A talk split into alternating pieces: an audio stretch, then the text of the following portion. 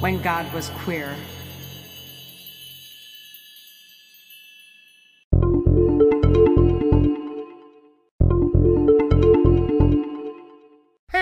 Welcome back to When God Was Queer. My oh god damn it. Um, all right, Already? yeah, yep. It's like Vince went before me. The turtle, It's like you're turtle me. show You know got what's me. hilarious? You know what's hilarious about that is I was playing it. He was like, "Guys, I'm not. I'm. Hey, I'm just Vince. I'm I'm, just not gonna fuck around. it. I'm thinking I was That's gonna go normal this time. Oh fuck! All right. hilarious. Uh, I'm, I'm Dakota St. Clair. I guess. I guess I could be Dakota St. Clair today, uh, if I if I must. And uh, I'm joined by my two fabulous co-hosts. Hey, it's just Vince this time. And I'm Daphne Malfitano.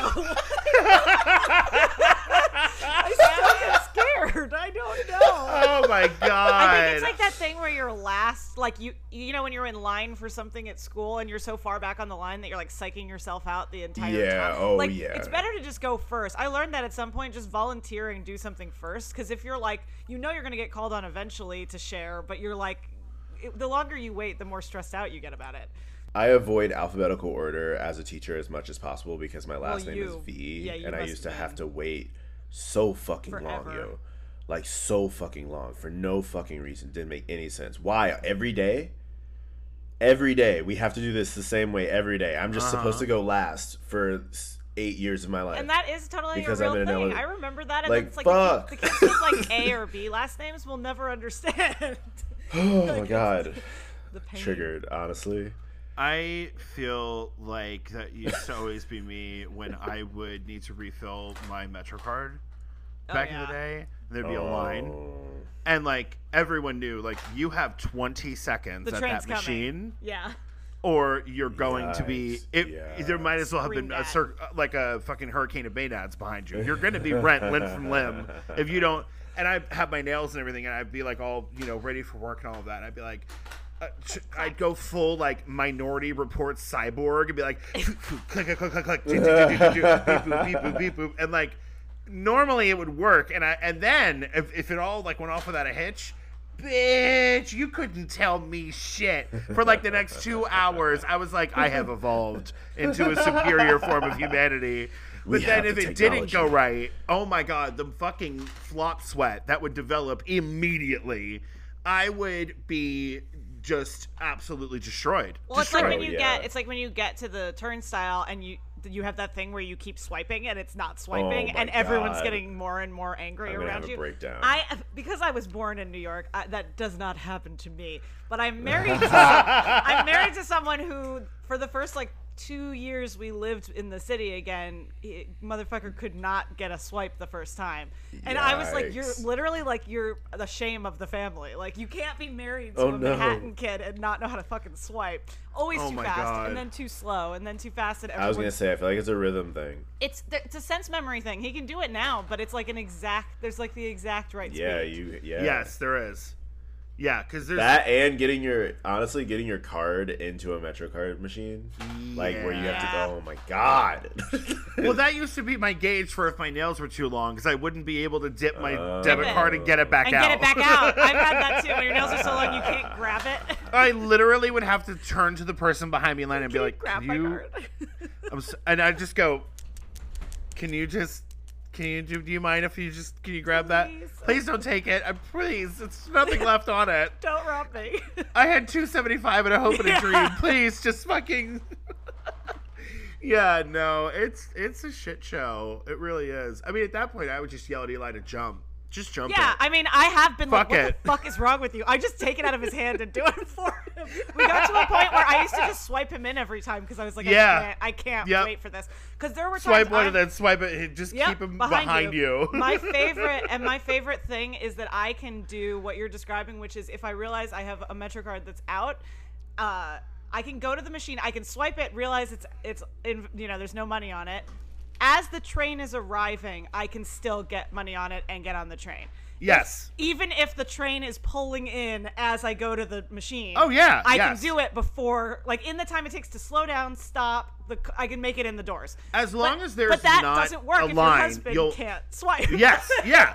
Well, you could literally go fill your card, get over there, swipe, get through, and be on the train, and he'd still be at the thing. And like, that has "Ugh, happened. Too fast. That has Ugh, happened. Too slow. Uh, you, Yep, where I've like, had to "What?" get off the train that I just got Yeah. on because it's Oh, so hot during the turnstile. I kid you not, this has happened. But don't marry people from New Jersey.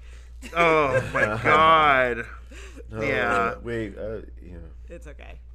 He Oh, knows. He knows now. He learned. this is a call out podcast. Garden State coming for you. Yeah. Um. All right. Well, yeah. This is our concept episode. Concepts. what we do, you know, we work in sort of cycles of three, and so we do like three gods, and then we do the fourth episode as our concept episode where we tackle sort of like the overarching themes and sort of what came up that linked the three episodes together, which also influences how we group the three gods together in the first place. But basically, we, you know, sometimes we use comparative mythology, and you know, it's it's coffee talk. Call, we'll talk. No big whoop. Um, but. So the last three episodes that we did, y'all, were Hera. Oh, yeah. Woo, Yeah. woo, a little bit of a woo. we did We sound crazy. Athena. Uh, Uh, boo, boo, uh, boo. Yeah, probably boo. Grumble. Did you Yeah, I'm just gonna boo go with Athena? She's coming at you with your mother's loom. You better be careful. You better I'm gonna run. hit you with this loom. Fucking loom. and we did Hestia. Yeah. Yeah. We, we, we, yeah, we're, we're. I feel overall we're very positive about Hestia. I think she Yeah, might be Team like Hestia. Team Hestia. Yeah. Yeah. yeah, absolutely. Unless you're on Team Vince, yeah, well Well, then, okay. because that's the Yeah. original team. yeah, and it's still the only team. Just casting that line of desperation out to you guys yet again. Uh, so anyway, um, basically, is this? uh, Are we gonna have to hear about pseudo slander again? Are you upset that you're I'm the not only even- one with I a was- fan? No, I'm not gonna say anything. I'm just. You fucking better not, slander. because I'll tell you right now. I'm gonna go. You know what? I'm actually gonna read it to you right no. now. Uh, Is this fan mail? Fan mail. Yeah, no, we have fan mail.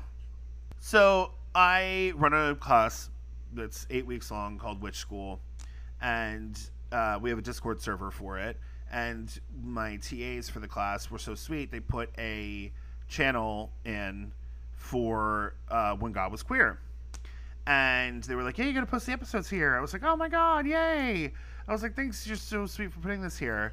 I posted the last Amphorisode in there, you know, because I was like, "Hey, here it is," and everybody was like, "Oh my god, yes!"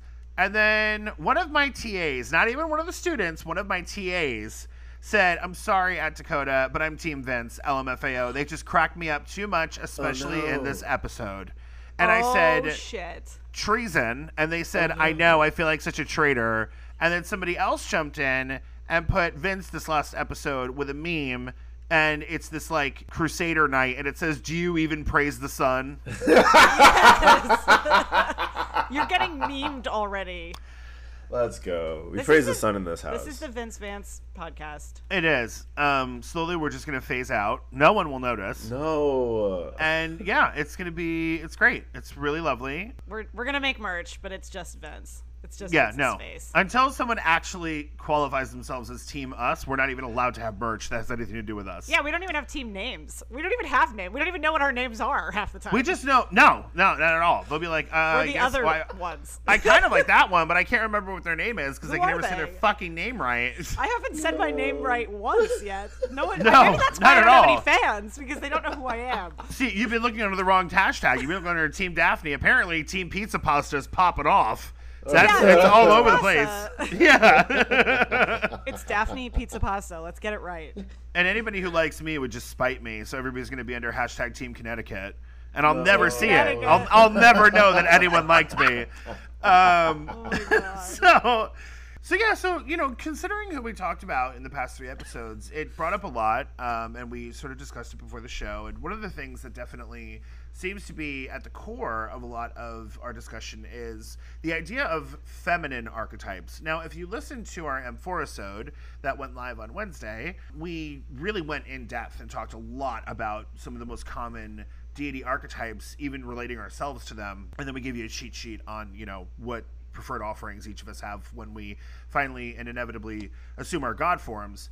But we were talking about all these archetypes, and I think it's really interesting to sort of break this down as well by looking at like, are there feminine archetypes? And if there are, what are they? And I kind of think the only way that I would say anything was masculine or feminine is with a gun to my head. But uh, also, in this case, though, I would say I think there are definitely archetypes that I would say tend to be feminine, which means there are only goddesses in that archetype in any pantheon I've looked at, or there's only like one male outlier. Yeah. And so it kind of seems to be something that tends to be feminized. And um, you know, depending on where you are and who you're talking about, there could be various reasons for that. But what are some of the classic archetypes that when you think of, you place a goddess in that slot and not a god or an androgynous deity? Love. Love, okay.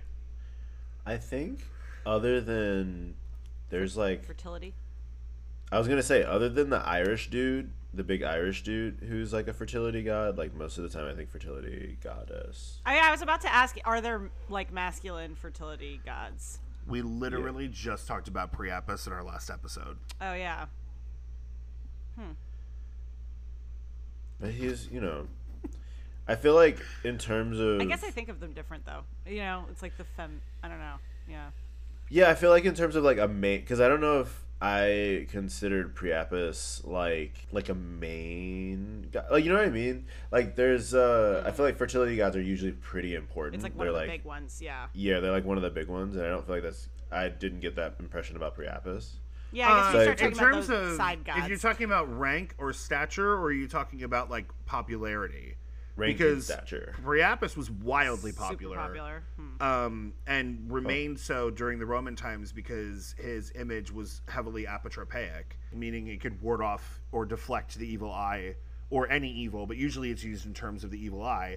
So having phallic charms were used to ward off the evil eye because the idea, at least in the Mediterranean, is that the evil eye is the enemy of all generative powers, whether that's fertility, virility, the ability to procreate, Uh, and so uh, you know, like uh, like potency as opposed to impotency. So that's why, like for example, in Italian folk magic, you have the horned hand, right? Yeah. The like Yeah. mano cornuto, which is actually, believe it or not, uh, linked to the origins are linked to classical, uh, classic Renaissance and medieval art in which a cuckold would be shown with horns or antlers. Right. So you're literally cuckolding the evil eye. Yeah. That's amazing. yeah, and then there's also the mano fico, the mano fico, which is it goes like this basically. Mm-hmm. It is the um, you make basically like a fist, but you put your thumb The tucked thumb in between yeah. your pointer and middle, middle finger. And the reason that you do that is it's it translates to the fig hand, but it's actually supposed to imitate a clitoris. And so there was all kinds of like kind of b- body or rude gestures that you were supposed to do to ward off the evil eye. Even today, you know, it's still a thing that like Italian men will grab their junk to ward off the evil eye. Like, so yeah, I mean, Priapus was a huge guardian spirit of fertility. He was like Yeah. Incredibly important to have in your vineyard, in your like amongst your crops, watching fertile over land and everything. Yeah. Yeah, Interesting. yeah. That's cool. Y'all, y'all got me out here defending a man. I know.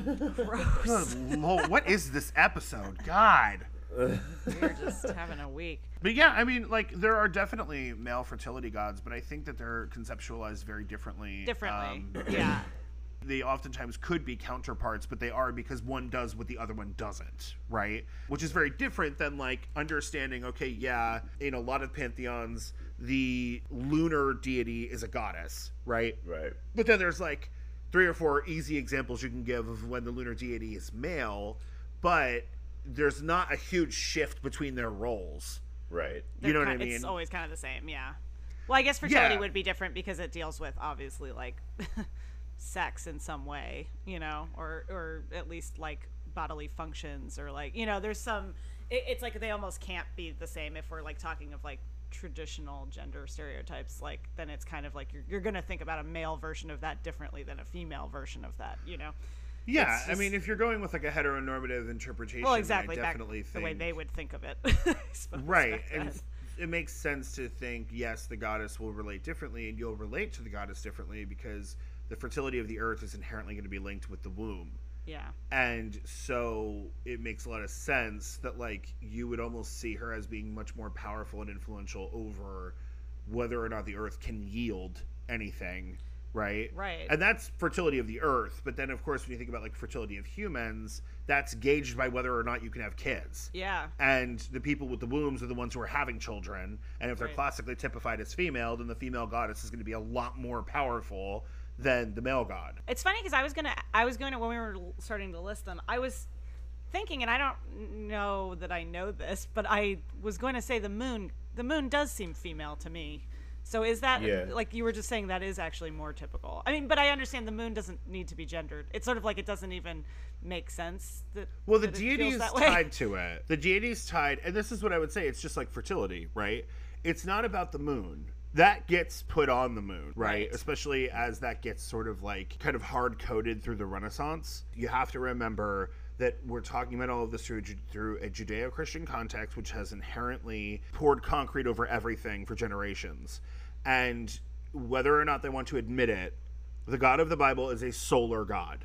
That is not negotiable. He comes from a group of Semitic solar gods who were monotheistic. So inherently, the moon, and this is why the Virgin Mary is tied to the moon. You know what I mean? Like, Yeah. um, the moon has been long seen as feminine as an as an effective counterpart, but also as this. There's a lot of like really covertly coded um, misogyny in there as well because you know the moon has no light of its own. It's the right? darkness and yeah. Yeah, the moon. We only see the moon because of the sun's light, because the sun allows us to see the moon. You know.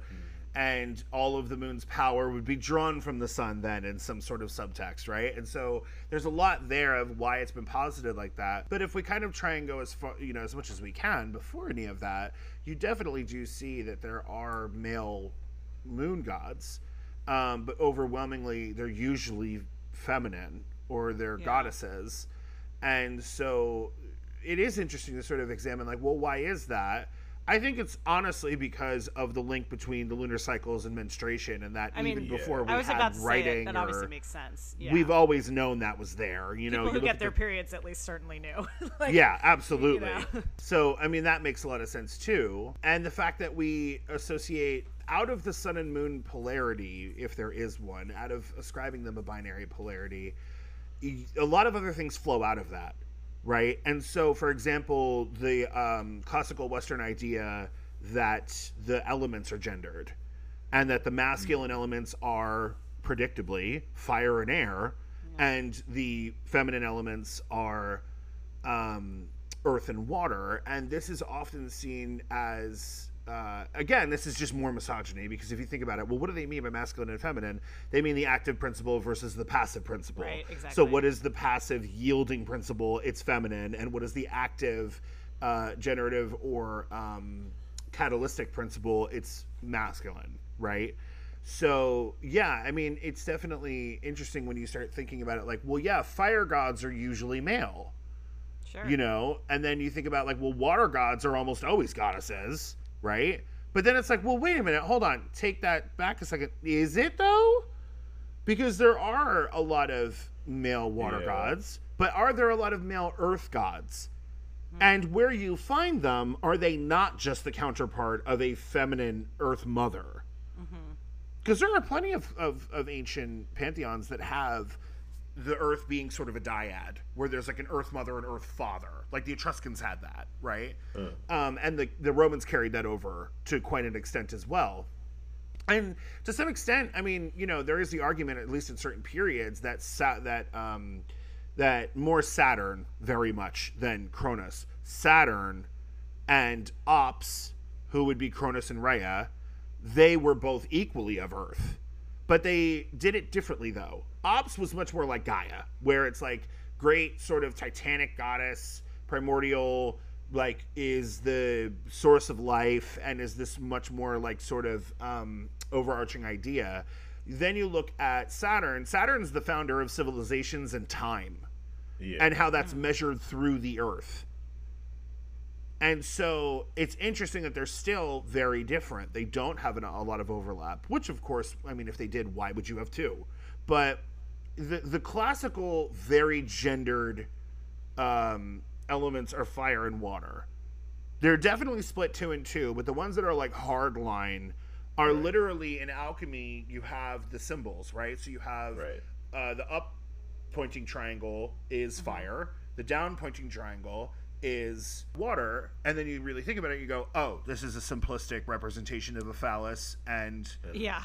of a yoni, basically. Yeah. And so, and then the other two are the same. They just have a line through them, right?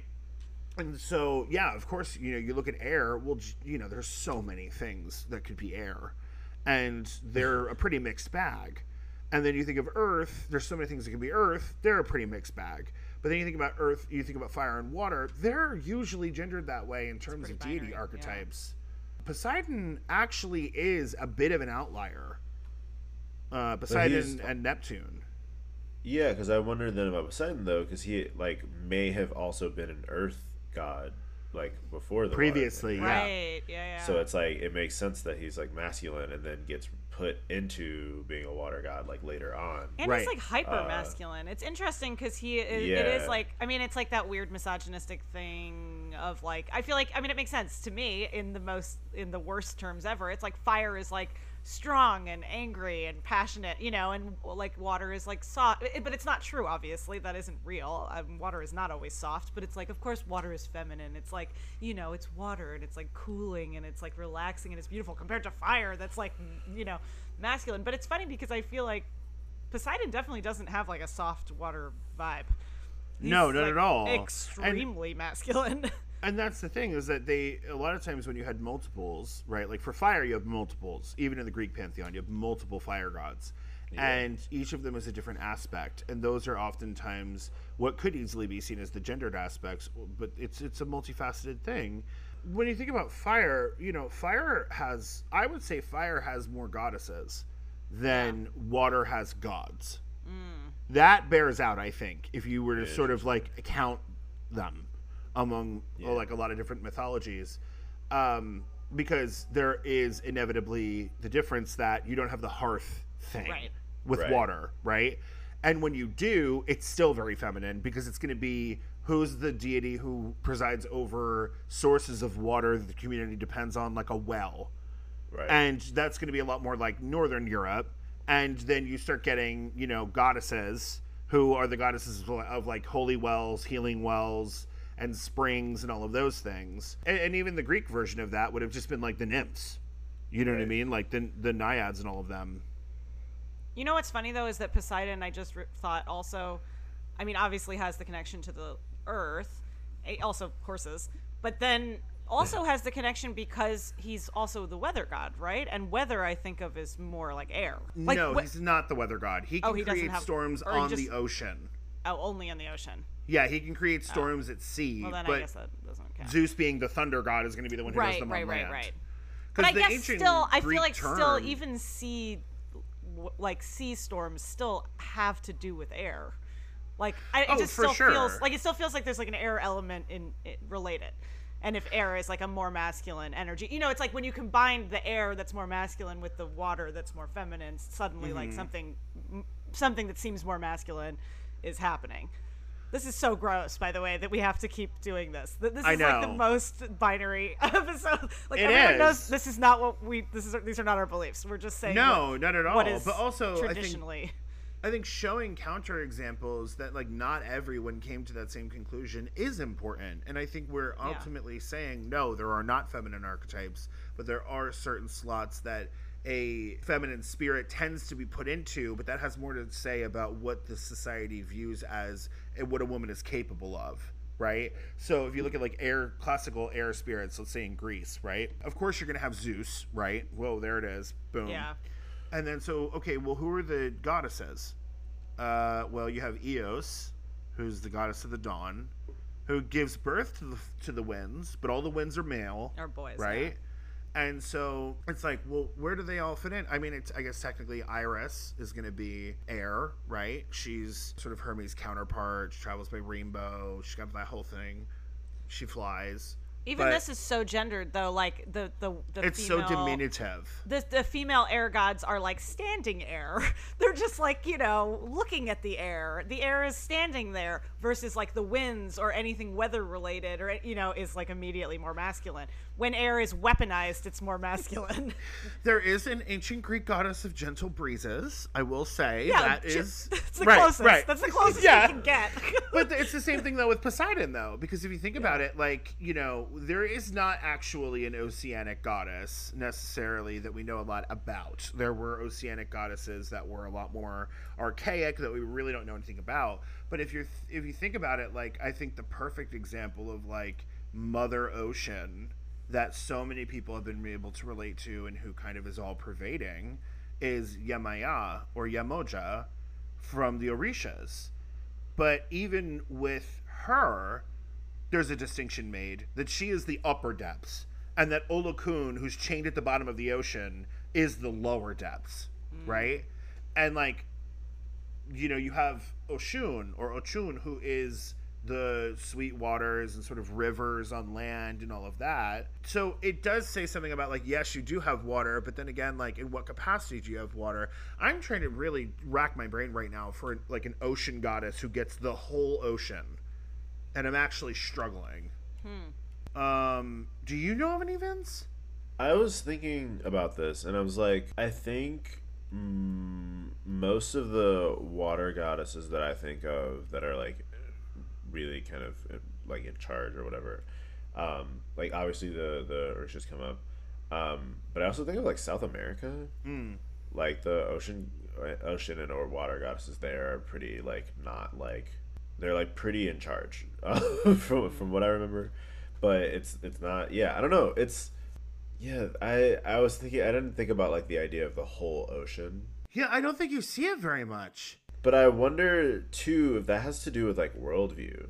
Because I feel like the Greeks were so concerned about like making sure their shit was just the same as everyone else's in terms of like mm. this is clearly the same person, so we're just gonna we're gonna whoop, we're gonna make that the, the case. I feel like it makes sense to have one god Did you just over. insinuate that the Greeks are VSCO girls? The Greeks are walking around seeing other people's pantheons they're like, and oops, yeah, I mean, Herodotus, you know, check check the tapes, but I think like Oh, Herodotus of- 100% had a sponsorship from the coldest water. That absolutely happened. Everybody knows it. Expose him now, today. I just feel like it makes more sense for them to try and have like a Poseidon, right? Because like even over the time of the Greeks, it, it's clear that they were trying to organize things in cleaner ways that like uh, kind of relegated people into more clear roles.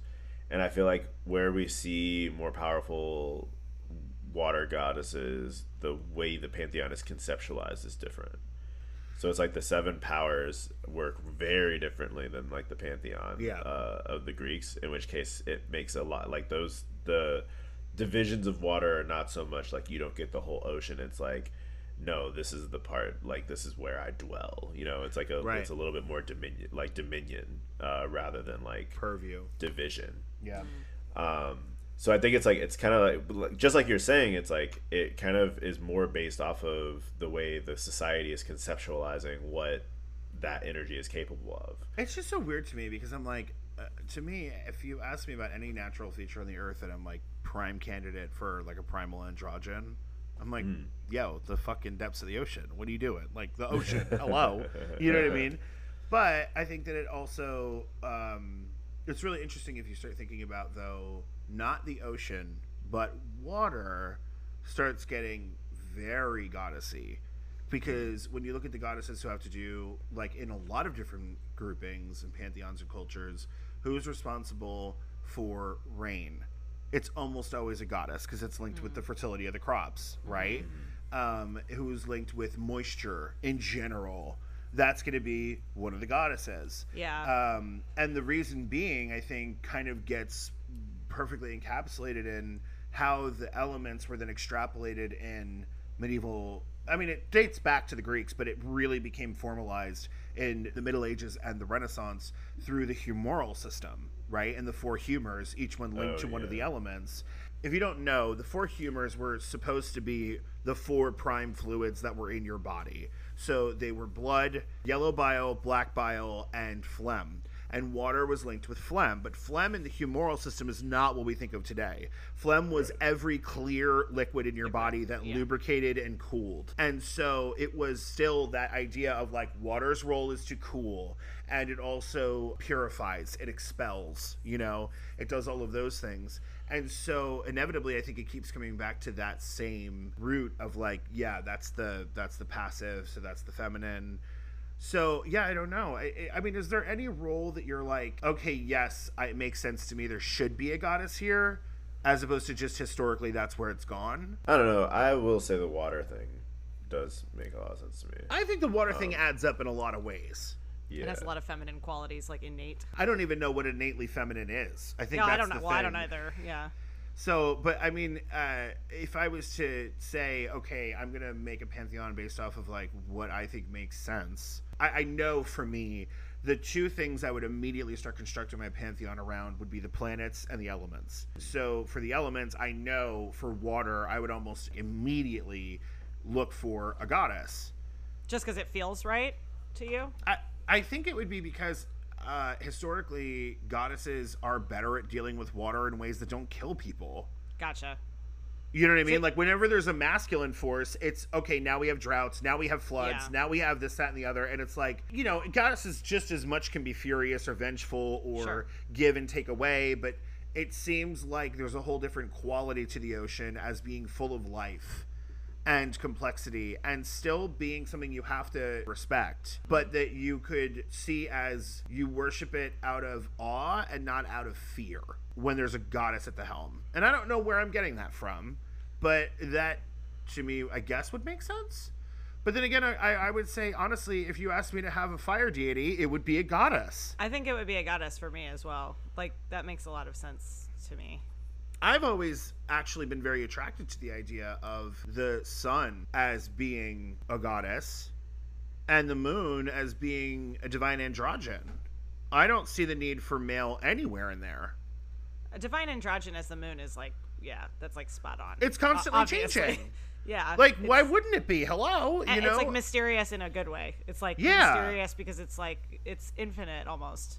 You know. and it's ephemeral and it's always Exactly. shifting and it's Yeah. you know all those things i don't think that that necessarily makes sense for either one when you're thinking of a binary but when you're thinking of the sun i don't know why i get so stuck on like amaterasu from like shintoism and, and japan like She's cool. She's rad. I mean, she's rad as shit. Obviously, I've, I've like played through Okami like three times, but um, no, I it just seeing her image right, and then seeing like Mithras or like Apollo. I'm like, well, one looks regal and one looks like a douchebag in a chariot. Why would I think? You know what I'm saying? Like, wh- well, which one seems like it's actually going to fill the role? They would need to be resplendent, and I think inherently there would need to be something about them that was not necessarily beautiful, but that was awe-inspiring. And I don't see a lot of that is awe-inspiring about many solar gods. But when there's a solar goddess, she's on like a whole nother level. We're just like make them all goddesses. Yeah, I don't see why not. Fire Yeah. all the gods. Yeah. I will say, I've always seen Earth as much more the realm of a god. Hmm. And I don't know why. I mean, of course, there's the whole Earth sign thing of like Earth signs are logical and they're practical and they're analytical and they're all those things.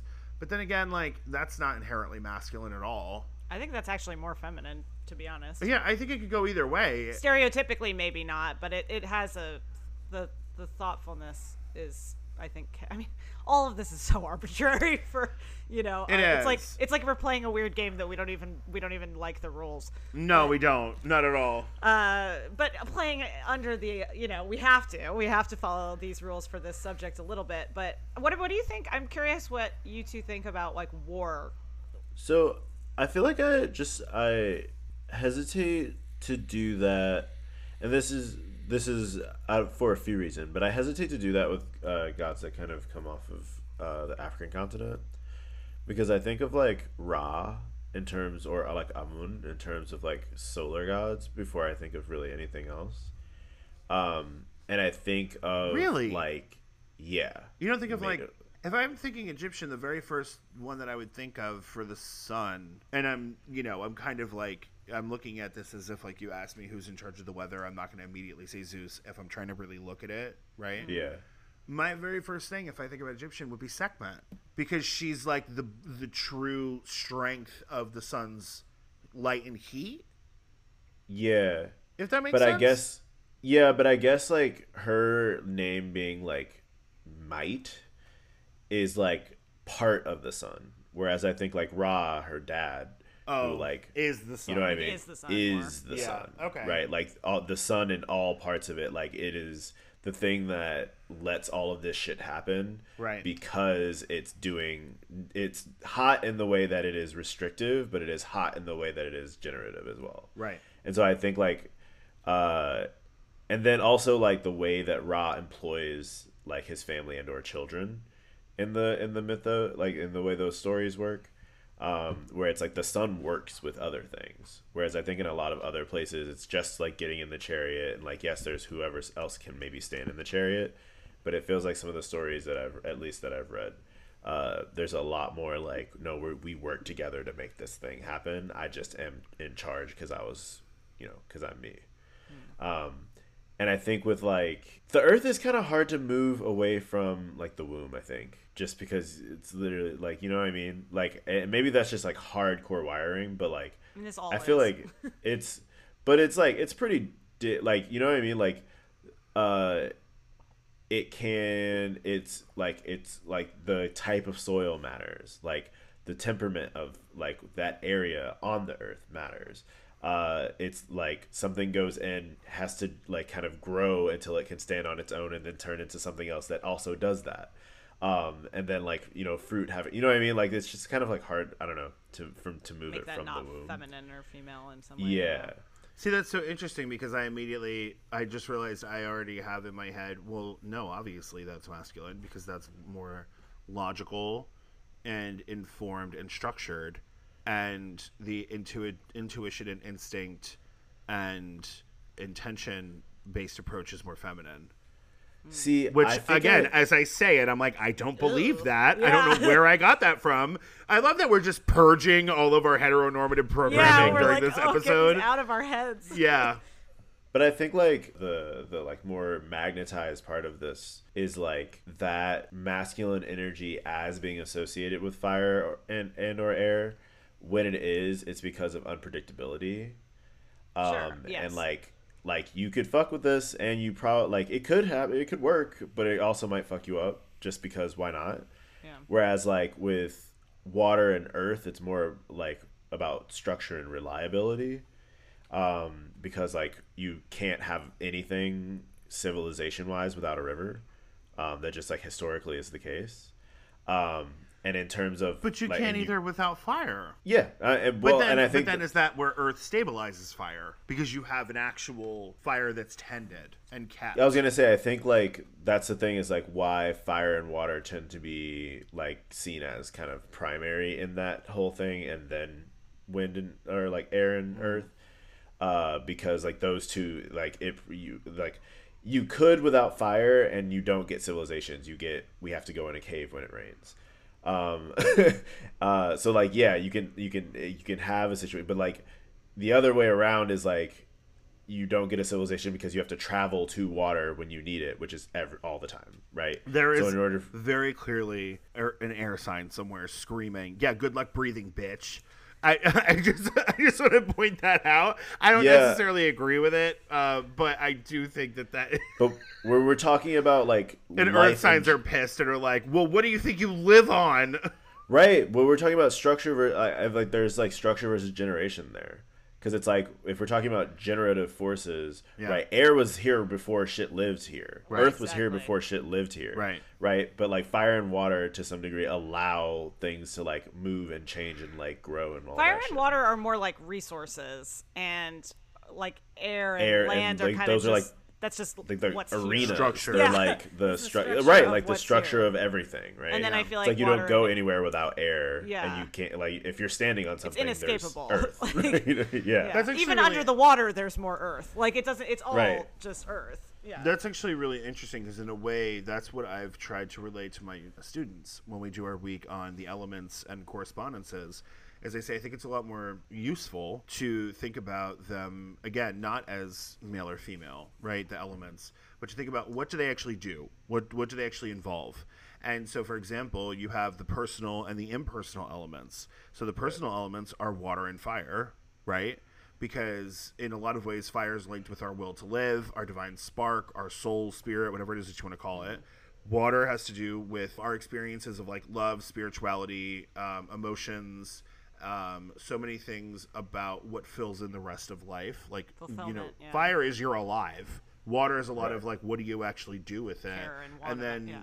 yeah, and then if you think about like earth and air, they're the impersonal elements in that they have a lot more to do with like setting, surrounding, Action. and Like how what's actually we- happening. Yeah. Yeah, and like, Like the situation. environment in which you are alive and what you're doing, what you're doing, right? Right. Not impersonal in that they don't have anything to do with you because It's more in a lot external. of ways It's more, it's more external. yeah, it's because air is undoubtedly the element of communication, right? Yeah. So, but that has nothing to do with necessarily like what you are internally. It's how you convey what you are internally to someone else, right? It's outside of the body. It's outside of the spirit. It's Right. It's the things around us. Like we're saying, it's more like the architecture, and the right. other two are and Earth like is the stage it's happening on, right? Yeah. So yeah, I mean, I think yeah, that's really interesting. Is there any archetype of deity that you're like, I can't see a goddess doing that? No, I guess not. It's kind of hard. No. Right? Yeah. Yeah, I'm like, I, I can't think of one. I, I genuinely can't think of Yeah, one. I'm trying to like. I was trying to think of like yeah, like I was trying to think of like ones that I in, kind of just like think of as masculine, and then I like was like, could a woman do that? I was like, oh yeah, I guess so. yeah. And then there's usually an example.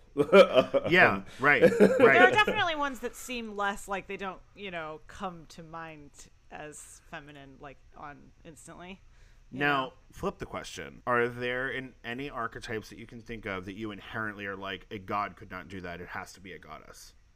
just don't want them involved with childbirth. yeah, they probably shouldn't, but Okay. I just really, I just don't want it. Now, is this because, in, in, inherent in this question, I should have said, was are we treating these deities as all uh, made in the form of a cis binary individual? well, we're not talking androgyne in this scenario, right? We're just talking.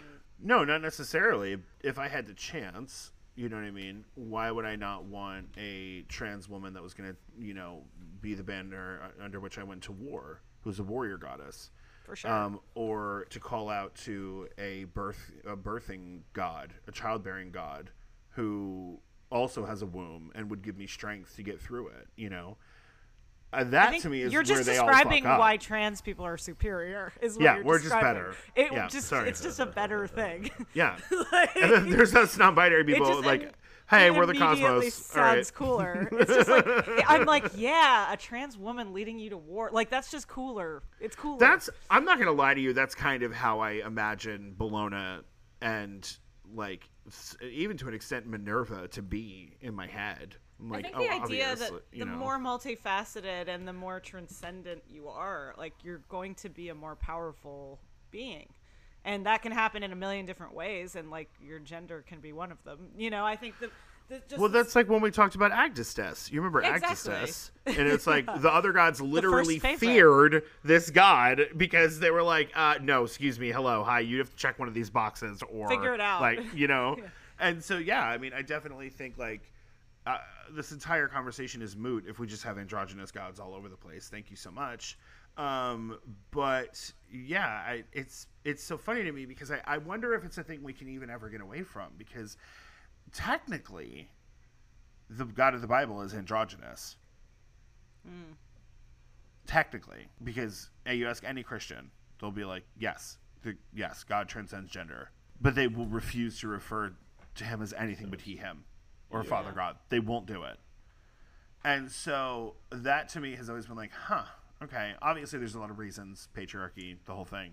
yeah. But but even you admit that God, w- what attests to your God's power is that He transcends gender, because that's only a human concept. Yeah, but men have it's the patriarchy. I mean, men have to be the default. It has to be he. It Right, has to be the right. default, and then the female has to be the secondary Right.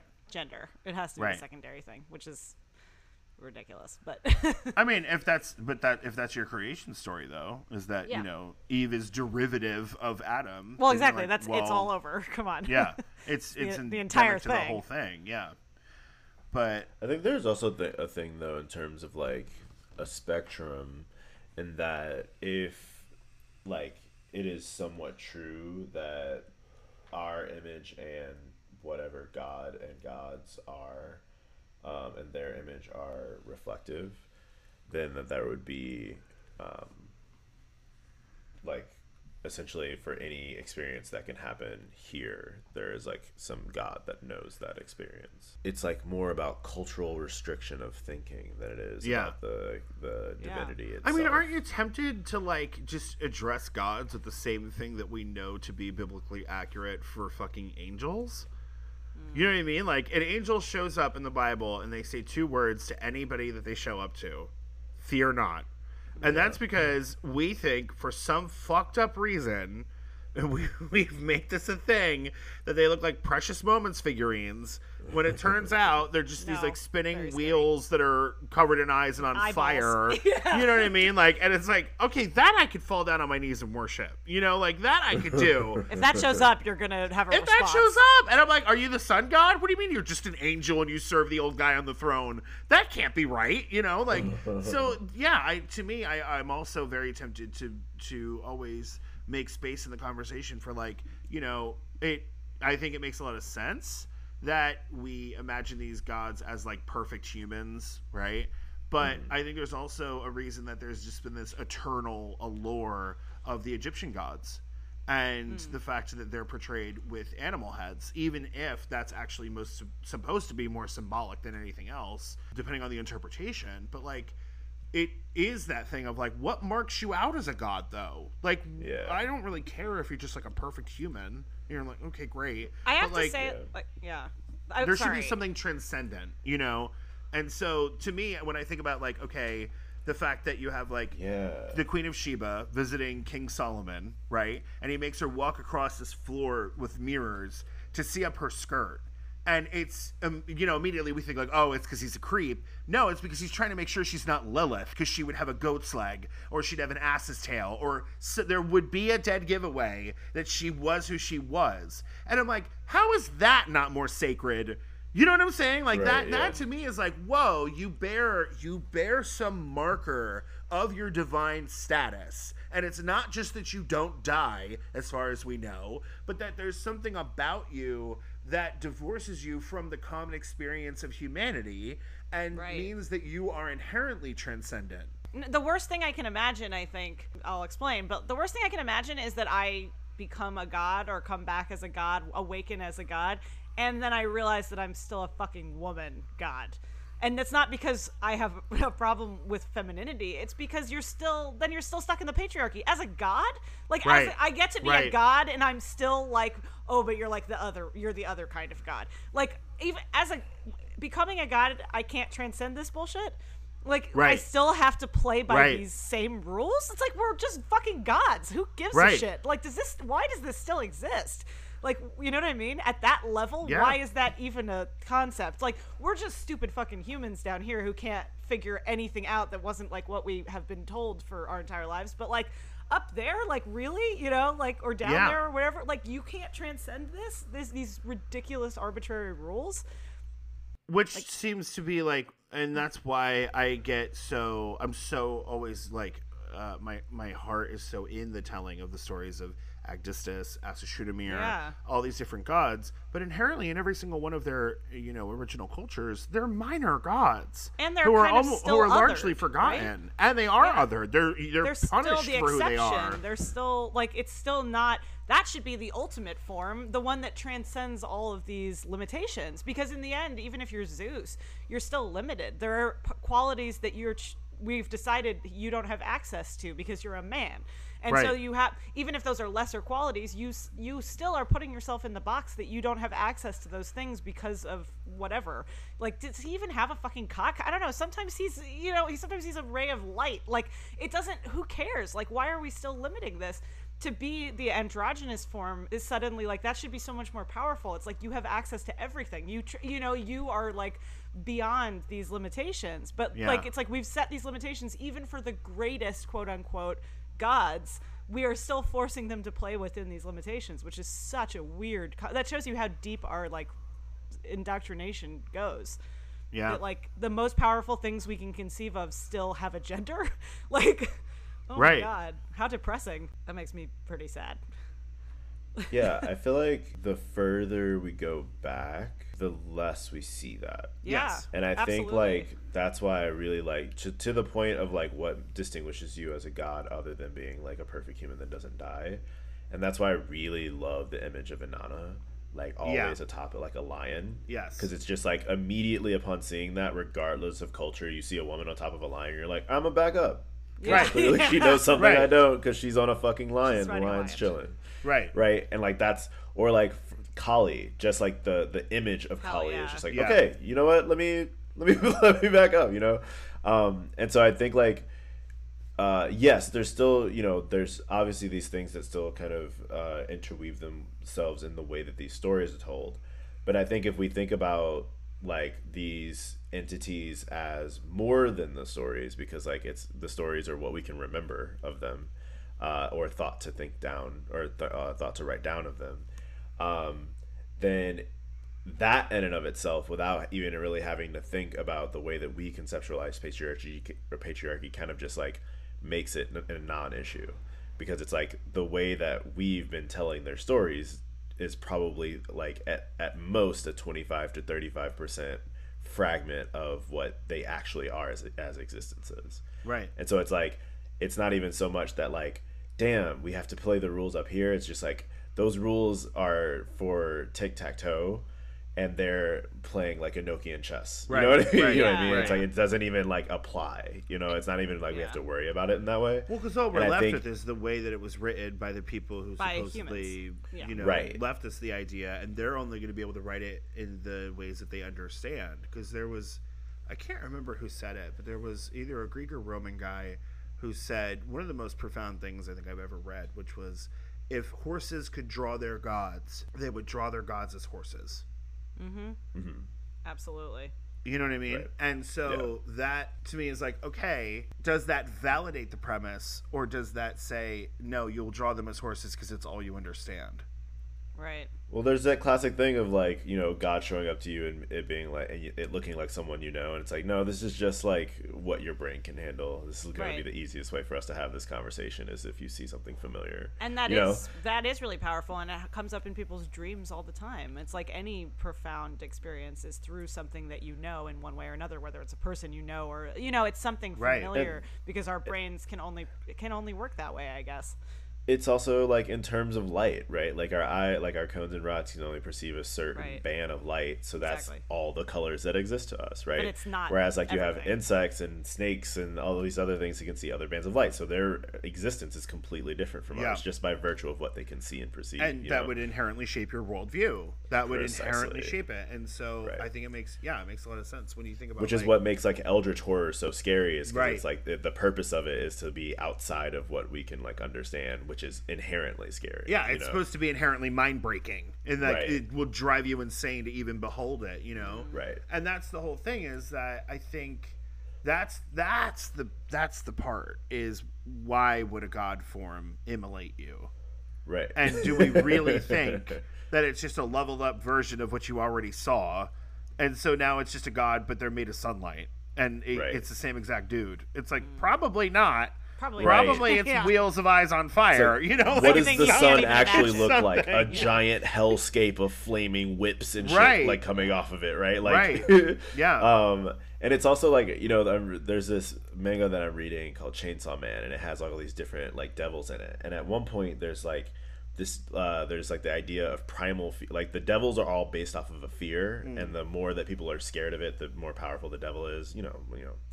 Uh, and so there's these, like primal fears which have been around forever because they've never died. Like that fear has never gone away, and one of them is darkness, right? Um, and so there's this part where like someone's using the like their darkness devil's power. It's like super powerful, whatever. But they get trapped by something called the Cosmos Devil, and they're like standing in this library. Um, and they essentially say this thing where it's like, yeah, you thought you understood everything because you got the power of darkness, and you thought that revealed everything to you. But that only is like a page in this book in this library. In a second, I'm gonna reveal everything in this library to you, and they're like, "What's gonna happen to me then?" And they're like, "I don't know." And then uh, the next panel is just like the head just like on fire. Yeah, Um, so it's like right. the idea of like.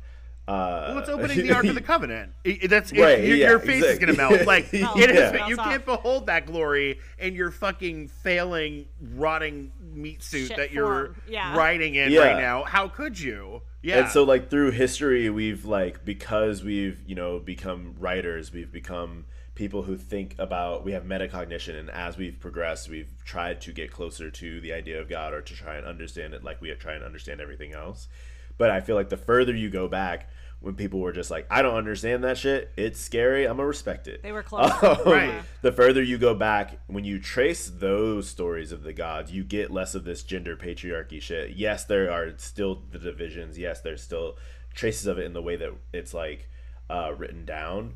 But like in conceptualizing it, if we can kind of use that as like a oh, that's a layer that we have to peel back, then you get like uh, one things get more quote unquote eldritch because they become like these it's like i'm not just a god of war i'm a god of war love all the things that it, it- like that is passion Yeah. that like is generative right and like that and then like what do i look like right Yeah. it gets way more beyond our compre- comprehension because it's more like it's not if god exists it's like god exists um, like exclamation point you know um so I feel like going even going backwards in terms of like the way that these gods are conceptualized can also help. Well, it's like when we break talked about the primordial gods in our very first episode, and we talked about Erebus, and we talked about Tartarus, and we talked about these different things that are a place mm-hmm. and also a god, and they are called masculine because of a lack of a better term, really. Like they're Yeah. just.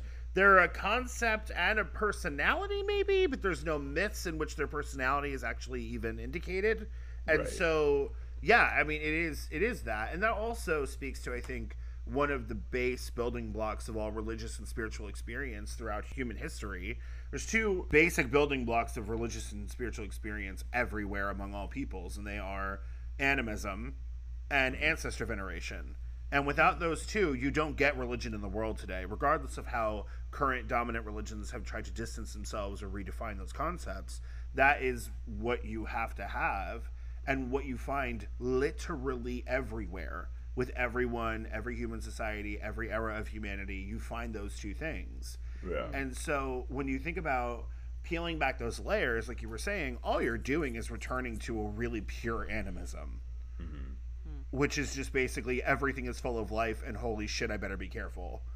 You know what I mean? Like, and so at its worst and at its best, it's like everything is full of life. I I have to like I'm not just able to like look in one direction. Everything is important. So like it makes me feel more part of everything, right? It's like anti-individualism.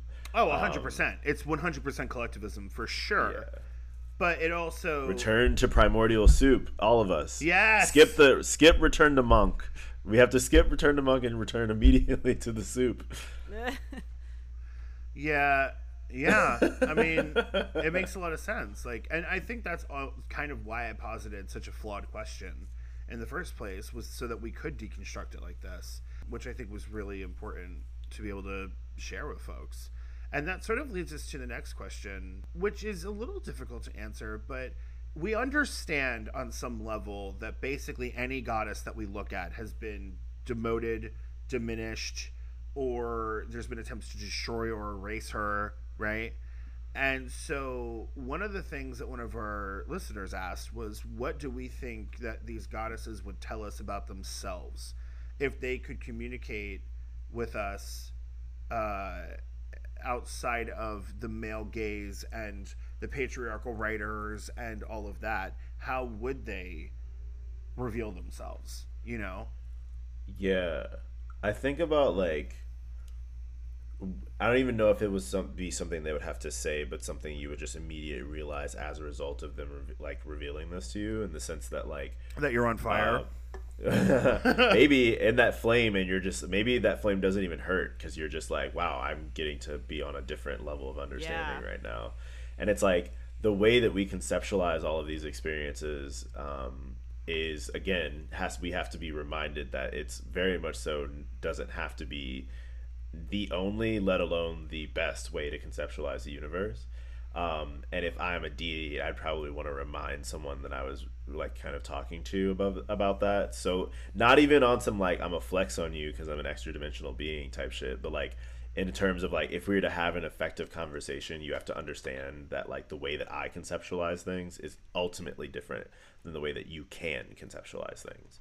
And so like in terms of being like uh, a feminine deity, I think one thing could be just like maybe it's not so much it's just like the the even the the idea of femininity might not be binary in and of itself Of course. but we have like because that's the way we've talked about it for so long that Right. we kind of like attach but it's like the idea of femininity might not even be binary be in, in, in the divine form uh, in terms of like thinking about like trans folks and like how in different stories they just change to be what is appropriate Right. um, and like that is the ultimate form. I just happen to sometimes look like this way because I like looking this way, or like it might just be like I like. or looking this is the way that you can witness me. You know, Right. like this is the way you can actually see me.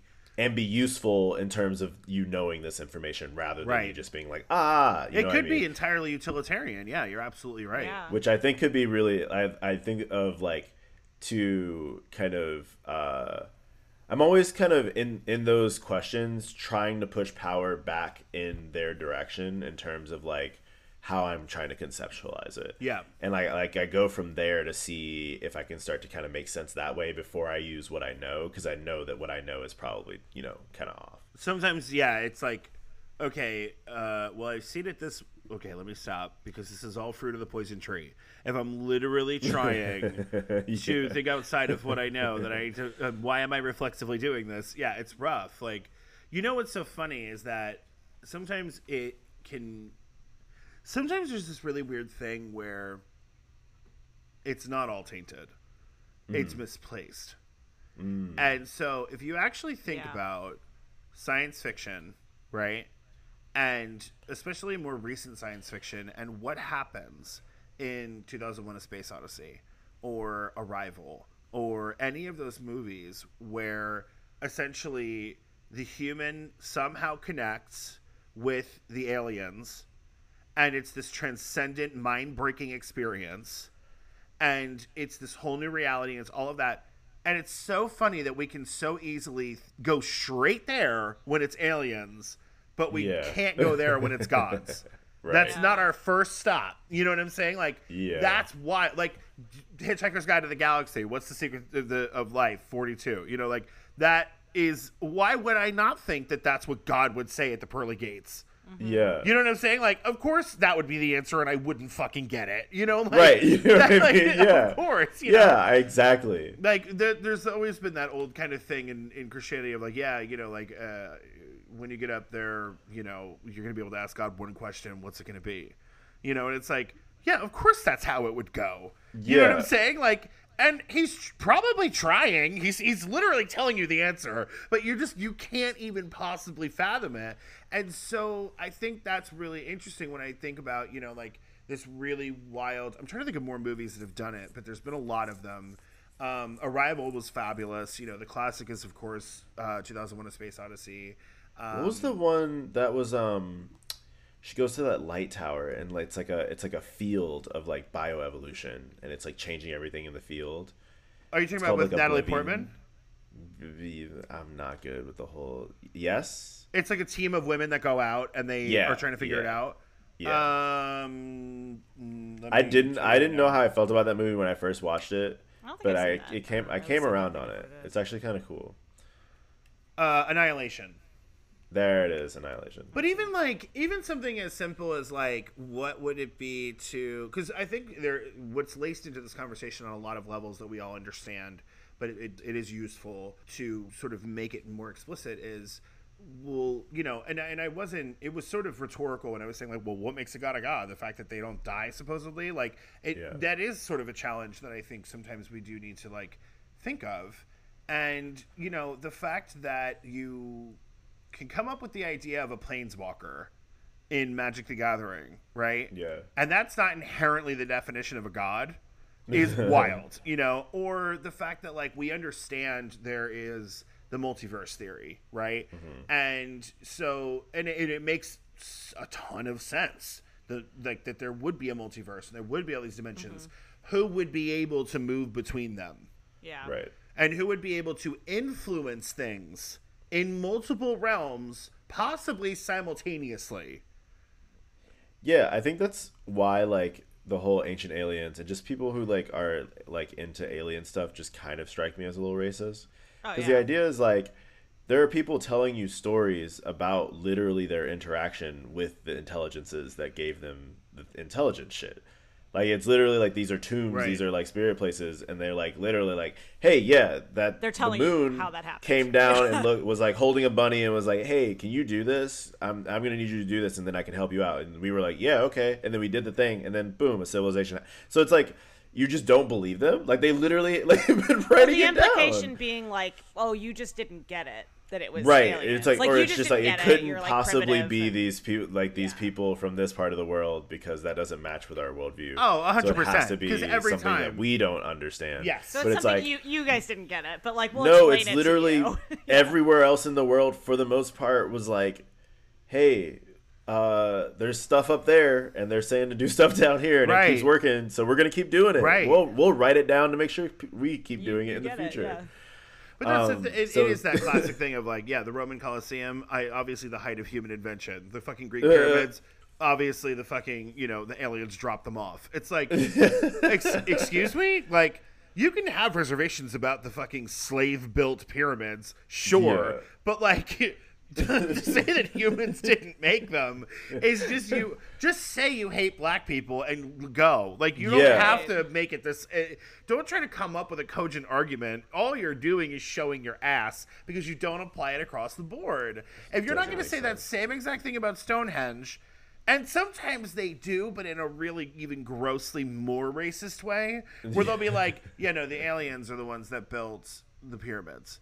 And you're like what about stonehenge? You're like oh yeah those people were really evolved and they were able to communicate with the aliens so they created Yeah. stonehenge You're so like, they so could still, commune like- with the Yeah. aliens and you're like uh are you talking about the people who were like covered in shit and filth when everybody in china could write So is I'm that what gonna- you're talking about Right. I'm like, maybe the intelligences that were interested in doing things up there were much more about like blood and murder and like taking things from people. Um, so that's what y'all were focused on. Right. And that's fine. Right. It was, you know, it's just like let's not then be mad at the intelligence that were like, hey, do you want to, you want, com- do you want binary systems so you can make computers later, or Yeah, like, yeah. Uh, hey, you want to know how to like make steel before anyone else? Right. Because I gave you this specific cave that gets hotter than anywhere else, and you can just do this. Like instead of, you know what I mean? Like, like- Right. no it is it is it's like if it's good for the goose it's good for the gander then and like you're not gonna like what comes out because it's still not going to be Europe. So like you need to calm down. you know what I mean? Like it, it is uh it is wild like to see where and when people want to apply that shit and and then sort of looking at it and saying, well, is there much of a difference between the idea that a god invented something and gave it to humanity or aliens came and gave it to humanity and why would these people back then write those two things differently? Right. Exactly. You know what I'm saying? Like that is Yeah. wild to really think about. It's like, yeah, I mean, if their only conceptual thing that they had was gods, you know, and this thing came down from heaven in a chariot, and But then like, you know, like, but here's the ultimate difference i think is that the aliens is kind of col- like colonialism because we imagine them colonizing us in the Yeah. sense that they don't have like an origin or a context right Hmm. whereas like gods very specifically do have a context Yes. so i think of it more so in the sense that like for instance tying it back to the whole tri-state area conversation like the way that we have preferences of where to live, right? Like we could live somewhere else, but it's like no, I want to be here. Right? Like I think about like the aliens are always some extraterrestrial. Like they're always coming from somewhere else, not from the sky, from somewhere Some else. other place. Yeah. Whereas like gods seem to have again kind of going back to something I said earlier in terms of like they have families, right? Like so if we like in terms of forgotten gods, like their families have been wiped out. Which doesn't mean they don't exist. It's just now they're what they do and the context of what they do might not be the same, in which Right. case they might go and do something else, right. Right. And they might become they might be known as another name. But it's like in terms of like the difference between aliens and gods, it's like conceptually, yeah, it's dumb that people separate them. Um, but in and I'm somebody going- who like I get that it's dumb, but I Yeah. I I need that separation. Yeah. Just just so that I know who's in the room and who I'm talking to. Right, I exactly. Yeah, need I need that separation. fair. It's useful, even though it's stupid. You know what I'm saying? Like I feel nervous even bringing it up here to be like, okay, you never know who you're talking to. I love both of you. We've been friends for a long time, all of us. Somebody might come out their neck with some weird like Illuminati, reptilian, weird shit, and I'm gonna be like, all right, well that was the podcast, everybody. and the podcast is over. You know what I mean? Like it's like Yeah, yeah. It's, because you know it's so funny. Like Kai is somebody who I absolutely adore and I love, and Kai has some very interesting ideas about the Nephilim and how the Mm. Nephilim were probably related to aliens in some way, and like it's this whole thing, and the the Wetiko virus, and and I could hear Kai talk about it all day and I don't subscribe to any of it. And I'm like, Right. you know, it it there's a place, there are places my brain will not go. And Right. I at some point I every single time I go, I'm going to push it. Reflexively, I go, never allow your brain to not go somewhere. and then I've done that for a lot of years and then I've realized, you know what? Not every space is for my brain to go. Yeah, it doesn't need to. That's okay. And I could be wrong. I could be betting on the wrong horse here. But you know what? I'm going to go ahead and keep it a little simpler for myself and just think about gods and temples and sacrificial animals. And like, that's fine for me. Like, I. which is which is awesome because I think there's like inherently in the way that some of these families of gods are set up, they have gods where it's like, hey, I'm just gonna take care of you even if you don't want to really know the mystery of me. But they also have gods that are like, nah, we're a book club, we're about to get into this shit, and everyone's like, yeah, you know what I mean? Like, if there's gods that reflect that in us as well, like gods who are like, look, so thinking like about everything all the time stressful why would i want to do that i know you don't want to do that Right, Let's right. think about like something that's way cooler than that like plants or something you know what Yeah, I mean? Like, right. like let's just hyper focus on this and that there's people for that and there's people who are like thoth you know people who are just like i want to think about the eternal libraries of everything that has happened Right. ever. Um, and yeah, and for like, some "All right, people, they're like all about that. They're like, "Yeah, girl, the Akashic records," and I'm like, "I'll see you later." Like, I'm not going. I don't. I'm not interested. And that's not cool that interesting God's to me. refle- yeah, you know, like that's actually not where I. wa- If that was heaven, I'd be pissed. Like, I would Yeah. be really upset. Like, I no, there's no, and a lot of this has come up for me because I don't know if I've told you guys this, but I, I started watching Star Trek. interesting Um, because apparently every queer I know watches Star Trek. That's I don't true. know why. I just Most noticed. of them do. I noticed all of a sudden in my feed like so all of these posts from queers about Star Trek, and I think it's because um they just put like a bunch of all the Star Treks like on Netflix or whatever, right? So I'm you know everyone's posting these memes, whatever. Finally, one of my friends posted it, and I just went, I commented, I went, all right, what's What's I- going on? What's happening? Do I need to watch this fucking show or what? Because as far as I knew, Star Trek was like neckbeard bro house bullshit, and I'm like, no, no, no, I'm not ever gonna go there. Why would I? That's terrible. Mm-hmm. Um, and they're like, no, no, that's that's that's the other Star franchise. That's Yeah. They're very different. And I'm like, yeah are they? And they're like, Yeah. yeah, Yeah. And I'm like, okay, From what I understand, yes. well, tell me about it. And this is the thing. I randomly years ago watched all of Battlestar Galactica and loved it. Like absolutely loved it. And, I, and I'm not against uh, sci-fi. I like sci-fi. But there's a specific really like kind of crunchy super dude like brand of sci-fi that I'm really good without. Mm-hmm. You know what I mean? Yeah. And because of the 60s version of Star Trek, I thought, "Oh, that's exactly what this is. I'm good." And they were like, "Oh, no, girl. Like this is what's happening." And I'm like, Well, it has Patrick Stewart.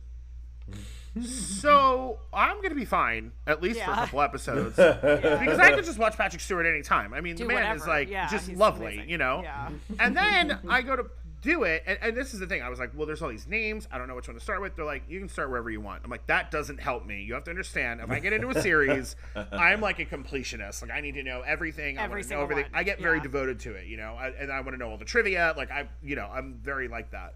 And so somebody was like, well, don't even bother watching the one from the '60s because it's trash. And it doesn't even really relate to the to the more recent ones. I'm like, okay, that's thanks. I'm, that's gonna be rough to watch, because um, it's just basically like William Shatner looking like a babe and like being ridiculous. harassing black men and slapping women. I'm like, I'm, I'm good. I don't need to watch this. It's pretty silly. So it's bad. So anyway, I they were like, well, you can always start with the next generation because that's basically the very first time they did Star Trek after the 60s. It's late 80s, goes into the 90s. You get, you know, Picard, which is Patrick Stewart, Yeah. and you're gonna love it. I'm like, all right. So I start it. I go to start it, and you know how they have like a still image on Yeah. It, and Whoopi Goldberg's there with this like wild blue hat on, and I'm like, all right, now I'm really in because like late '80s, early '90s Whoopi was the ultimate. Okay, Yeah. like oh, you were you were on a spaceship on like during your daytime gig, and then you did like Sister Act two. Like cool, I'm in. Like this is fine for me. joyful, joyful. Uh, so basically, I was like, okay, cool, I'll watch it. And so I'm obsessed. I'm already on season three. And one of the things that's really interesting is they have this thing called the Prime Directive. And it sort of guides everything that they do. And it's that they can't interfere with civilizations who have not evolved to their point yet. So, for example, like if they don't have space travel, they can't just like give them space travel. They have to allow them to evolve the same way humans evolved wow. Hmm. and they have to also respect all life. So there's like even an episode where there's these like little tiny computer they're called nanites and they start to demonstrate intelligence and collective force and they're destroying their ship and they're like we can't kill them because there's Yeah. no way They like no they're a, Yeah. they're a life form they deserve to exist we have to figure out hmm. how to We to negotiate get with them oh, yeah. yeah and so they end up having to like Please stop. they have, they don't have to like fuck around with their translation systems to be able to talk to the fucking little robots. so anyway, they they go to this one planet in season one, and they have the away team. So the away team is always the couple people who beam down, and everybody else is on the ship, right? Right. And so the people on the ship are looking and they're like their sensors are going off and they're like there's something there we it keeps showing there's something here but we can't see it finally it starts to sort of like reveal itself and it's kind of like a half it looks like it's half in this dimension half in the next dimension maybe spacecraft and they're like oh shit they're like what is that and they can't really communicate with it. They don't know what's going on. And then basically um, picard is the one who sees all this patrick stewart. He later goes down and he talks to like they have these two people who are sort of their liaison with these people right? And he's like there's a thing in orbit with us in the sky. Do you know what it is? And she's like god? And he's like Whoa.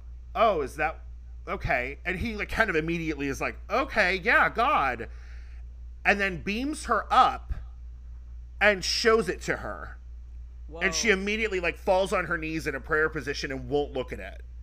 Whoa. and then they're able to communicate with these beings later on and they're like yes we understand that to them we would be gods. And these beings are unbelievably protective with that to the people of this planet to the point they almost destroy the enterprise the ship that they're on. Like they're like do not fuck with them in any way shape or form or we will destroy you and so it really started to get me like huh and again, you gotta understand, I'm that person through and through that's like ancient aliens is just racist, racist horse shit, and I don't have to fucking even think about it, and I'm okay with just writing it off. And then I'm watching this, and I'm like, you son of a bitch, and I'm like so mad. This is like from the late '80s, and I'm like, oh my god, this is heavy. This is heavy, and this is involved, and now I don't know how I feel. and like, you know, it's like, well, yeah, I mean, what about the pantheons where they do have animal heads or they have these different features? Is that mm-hmm. how they translated it so that we can understand it?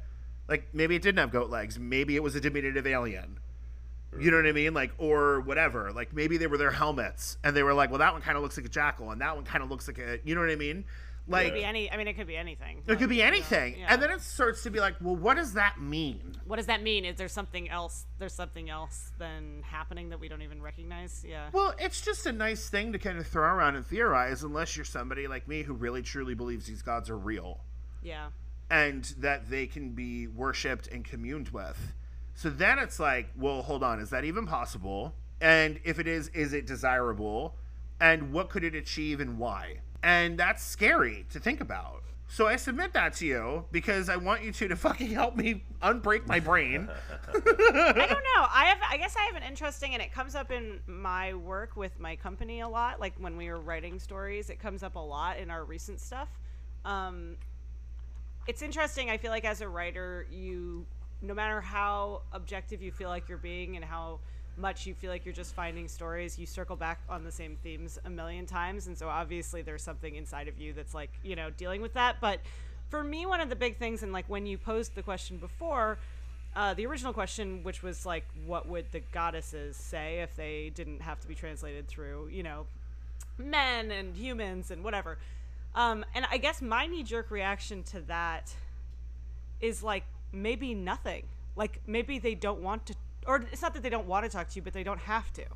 And I think I deal with this idea a lot that it's like that there is an innate um, ego ego thing going on with the idea that like if the goddesses could talk and maybe and maybe it's like my relationship with like being labeled a girl and like the way I've been misrepresented and then having to explain myself. You know, it's like my my deal my way of dealing with having to explain myself. Um but I always come back to the idea that like and I'm not saying no gods would ever want to talk to people. Obviously, I don't think that's true, but I think sometimes it's like the even the implication of th- that question gave me a knee jerk ugh. And it's because, because it's human focused. But because it's like, why do the goddesses need to explain themselves to you? Like, if the goddesses could explain, like, it's like you have five minutes in the room, tell the people who you actually are. I'd be like, fuck off. Right. Like, I'm going back where, like, what the fuck? Figure it out yourself. And I liked, and so I liked when Vince, you immediately pivoted that to like maybe it wouldn't be something they would say maybe it would just be like how they would appear would change your perception and that i can i get that more that it's like i think the way they would appear to you because i think that they probably would appear to you in some context. There is obviously a link between deities and like you know everything that's sort of more mortal uh, on earth but like i don't think that they would explain themselves differently. I think they would just end up they would just appear differently they would come you know so it, it is interesting because you do always have to it's like reading a book that was translated from another language and you don't speak the language you always have to trust the translator to a certain extent but also keep Right. it in mind that like you're not hearing the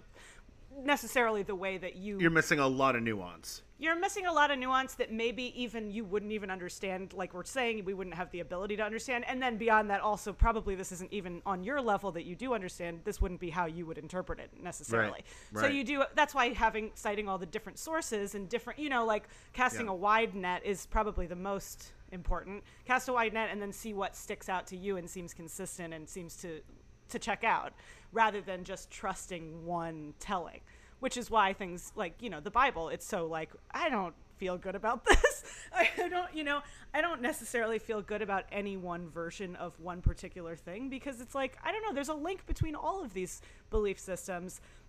And somehow in that link is where it becomes more true for me. Like the things that i see consistently the things that mm. happen over you know over a lot of different human experience with the divine or whatever but it's funny how like that really like um i wouldn't say triggered but like definitely instantly made gave me like a gross sensation Yeah. the I and, and I've literally done a piece about this. The entire piece was magicians basically bringing a god to life and the god finally like them doing it correctly and the god gets channeled into a person and comes to life and instead of and like it ta- that took two literal uh, or an hour and a half of performance before that happened and then when the god comes to life they don't want to help.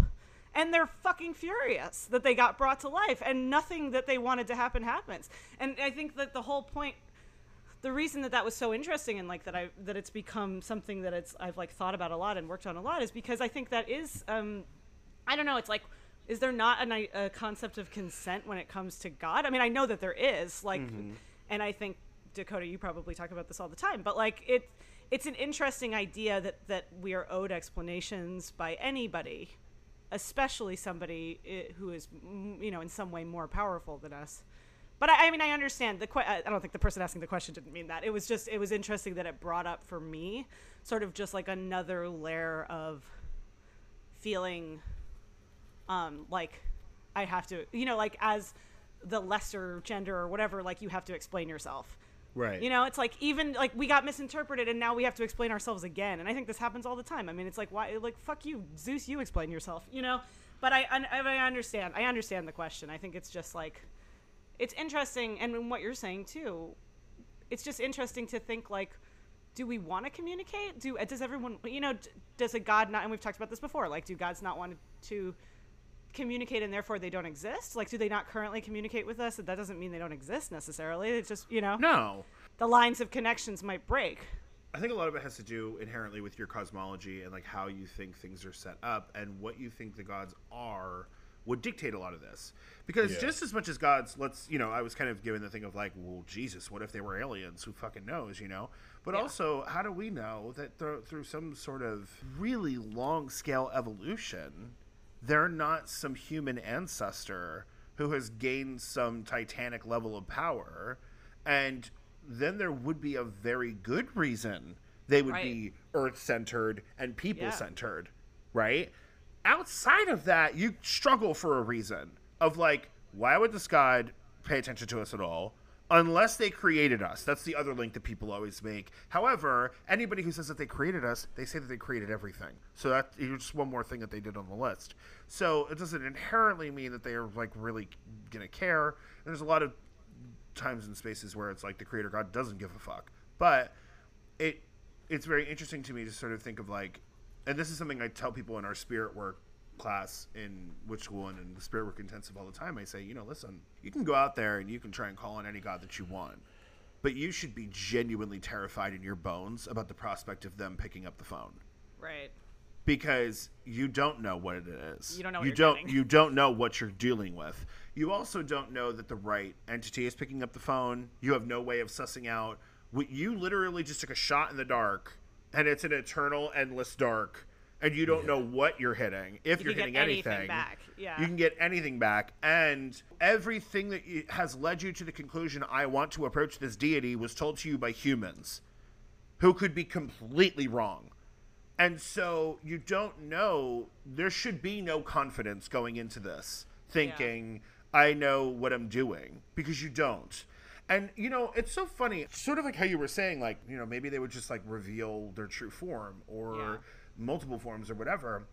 The one thing that has always gotten me is like, that's a good take, is the burning bush Yeah. Mm-hmm. appearing to Moses and what does God say? Revealing God, the the God, right? From the Bible who's supposed to be all powerful and all knowing and all of these things, right? Eternal and forever and everywhere and everything. What does he say to him? He says, "I am that I am." Mm-hmm. And all, so all he's saying is, "I exist because I want to exist." And that is like one of the most unbelievable statements of power that I think our brains can even try to wrap our heads Yeah. around. You know, like, and so it would almost to me make sense for any deity, let alone one of these goddesses, if, you know, there was a Vanity Fair interview with them where they got to tell their, you know, whatever, yeah that would be it. It would just be confirming their existence and that they Yeah. only exist because they want to exist. They choose and that's to. if they were feeling generous. You know, one of the things I talk about again in the, in the class is don't ever approach any feminine spirit assuming that you're going to get a kinder response. oh yeah mm-hmm. That is for one of the most fatal mistakes that you can make. You have no reason to believe that. You have no reason to believe that.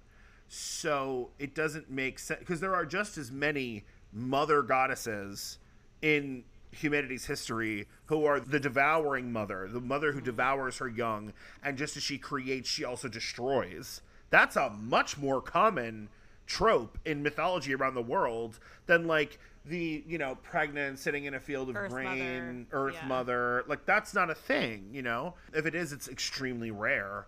And really the only times you see it are just like in very recent tellings So yeah, I, I think it's I think it's wild. Like I I had the same reaction when I saw the question, where I was like, I think the question's inherently flawed, but I also think Yeah. that is something that I find I'm ready to have the conversation that we're having.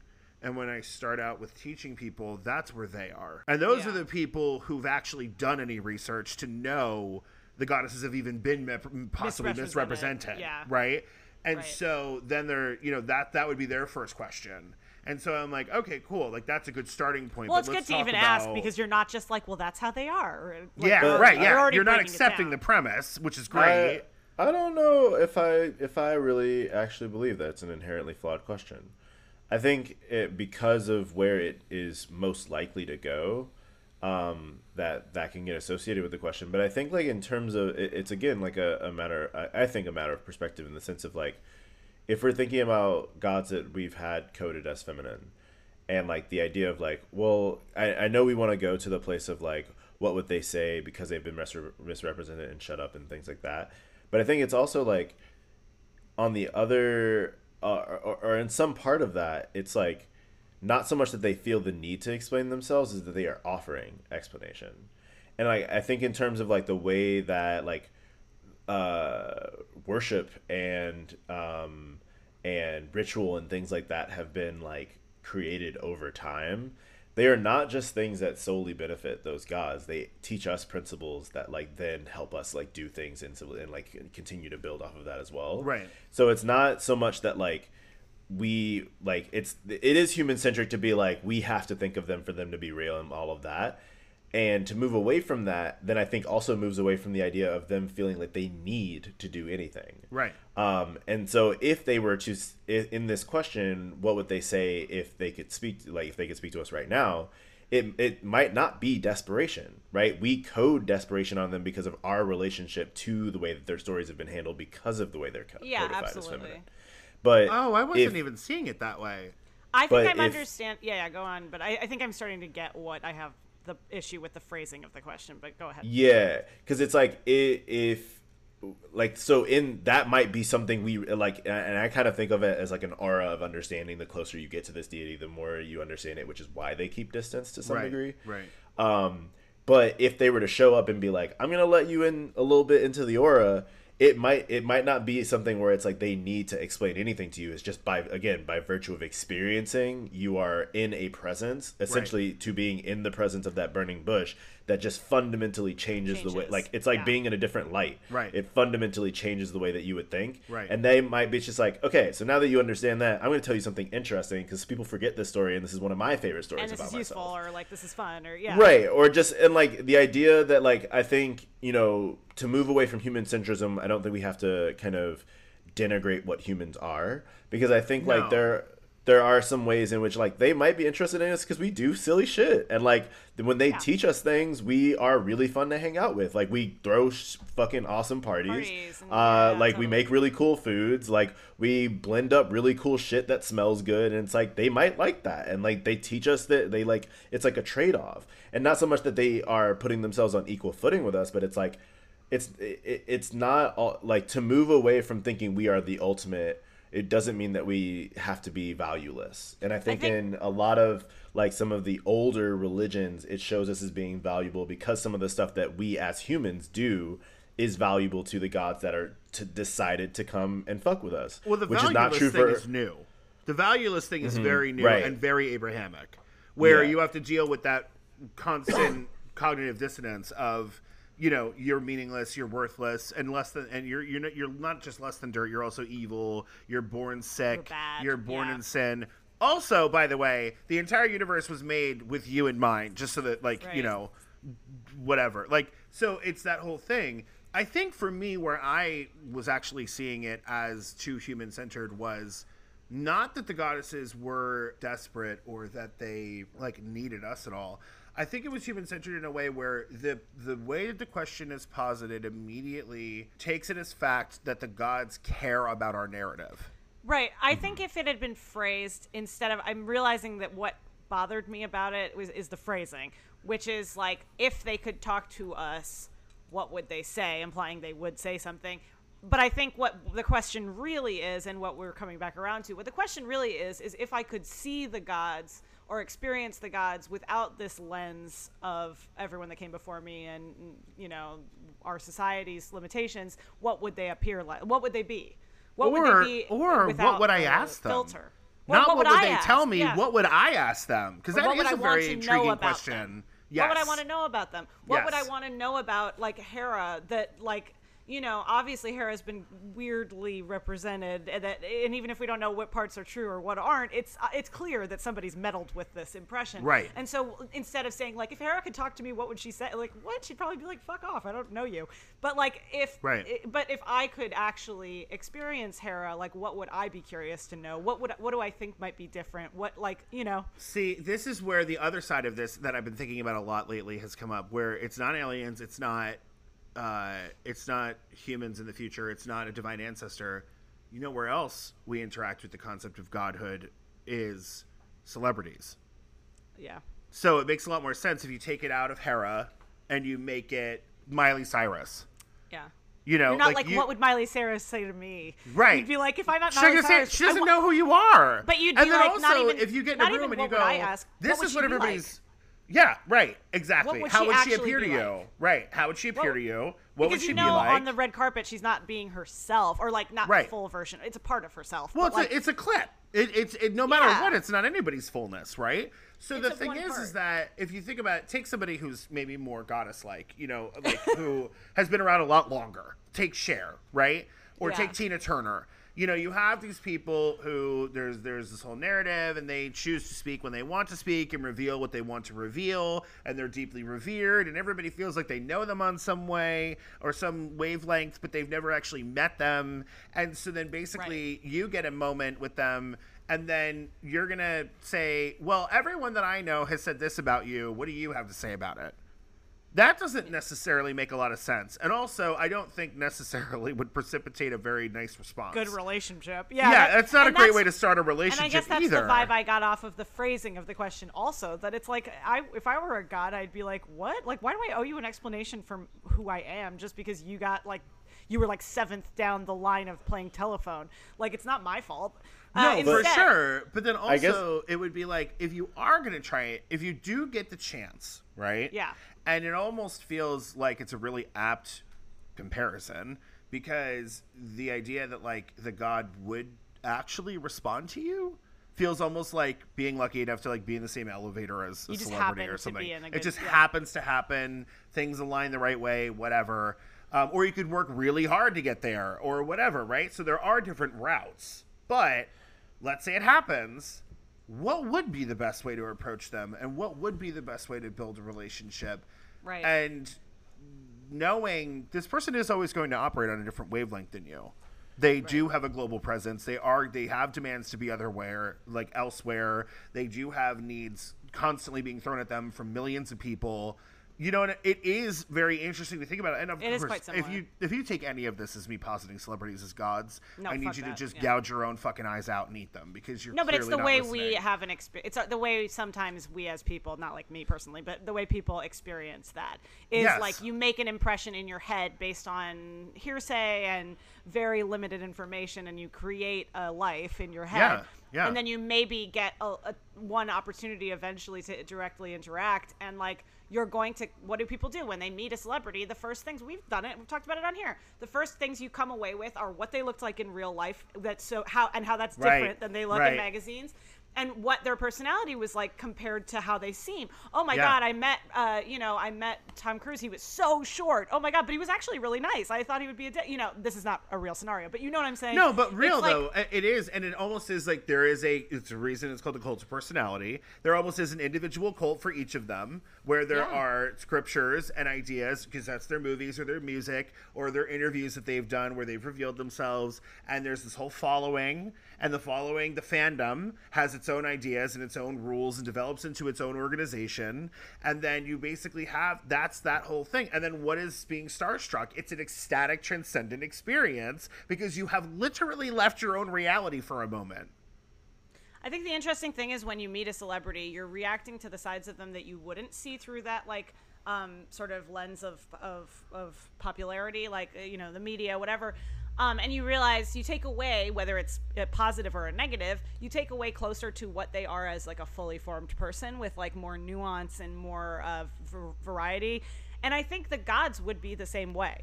I think that the gods would uh, if any of them appeared to you and you had that moment where you were in the same elevator you know whatever you get to actually see them for real not just hear about how they might be or hear stories i think they would seem extremely much more multifaceted like uh, uh, and complex also even though we already know so many complexities about them but i think that's why it is similar to celebrity where it's like no matter how much we know about them and how many different myths there are and how many stories and how many qualities and names and things in the end like i don't think that they're just these like big pillars uh, monoliths kind of i think that they're like No. i think that they're probably much more nuanced and and well, have they're a- all their inherently sides and- unknowable. Yeah They're inherently unknowable, and just Right. as one of these celebrities would be, because you're never gonna. Right. How how would You're you not gonna fully know them? experience their life, You don't yeah. even fully know your fucking spouse. You know what I'm saying? Like you're ne- Exactly. You're, never gonna fully grasp another human being. You can only understand No. what they show you, and so you know you sort of have that, and then also that moment of you meet them, and for that 10 seconds or 20 seconds that that's the sun is shining only on you on you yeah and then it's gone but then it goes away and yeah you get what i'm saying and that's exactly what it is to interact with a deity but it's not always I- sunshine I feel uh, very antagonistic this episode. Um, and also, I like semantics. So, Here we um, go. I, I think to- that wait, Team have Vince, you asked for this. You are such an edge lord. I can't fucking stand it. My God. No, I think the the if thing is really interesting because I, I think there's a few different ways it can be. I like, mean, it's one of Janet's best videos and one of her best songs, and it's a legendary dance breakdown that was used for warm ups at dance auditions for decades. so yes, Janet Jackson is a goddess. You're correct. um, because I I think there's cause, and this is something that I thought about um after Witch School too was in in the the idea that like there are gods and like some of them like us, some of them specifically don't like us, some Right. of them just don't care, Right. and some of them just aren't reachable in the fucking first place. Right. Um, and so I think that if could be um, a situation in which like the if isn't so much like it, it's almost respectful of the power in the sense Right, of like yes. if we were in a position where they could get through to us because we're not so fucking doing our thing down here um and it kind of implies like like we're talking about a deity that would want to interact with humans in the first place i guess Right. um, and I guess that's based off of the ones that we accordingly have record of them wanting to do that. So then the, the if it's kind of like uh, it's almost as it's not so much that like they need anything in that situation. It's kind of like a oh I, I get to do this right. Like it's like a uh, it's like a, I'm offering you a thing because I just this is interesting for me as well. Well, and also that old thing of God works in mysterious ways is there's no reason you can't apply that to any deity. Right, There's no precisely. reason that if a deity was available to you and you were able to interact with that deity, that you would understand the full implications or the full reasoning why, why. that deity Yeah. revealed themselves to you or what it would. It, I mean, if you really think about the people who have had a deity revealed to them, supposedly, most of the time they have to spend the rest of their lives trying to figure out what one interaction. yeah, they do the whole rest of their life. Straight like, up. all right, I gotta this. All right, this is the direction I'm going. I guess. Right. Like- Right. The, in terms of the way we codify like the elements, Okay. um, might be because we're on this particular planet. Like, so when we even when we say the word Earth, we're like referring to like our literal Earth, but we're also referring to like planet. We're also referring to like the dirt that we're standing on top of. what can grow So like, it, right? if uh, that's happening specifically here, um, why is that? If we believe in multiverses, if we believe in other dimensions, why wouldn't that like be uh, like the idea of there being an organizational principle to creation at some point,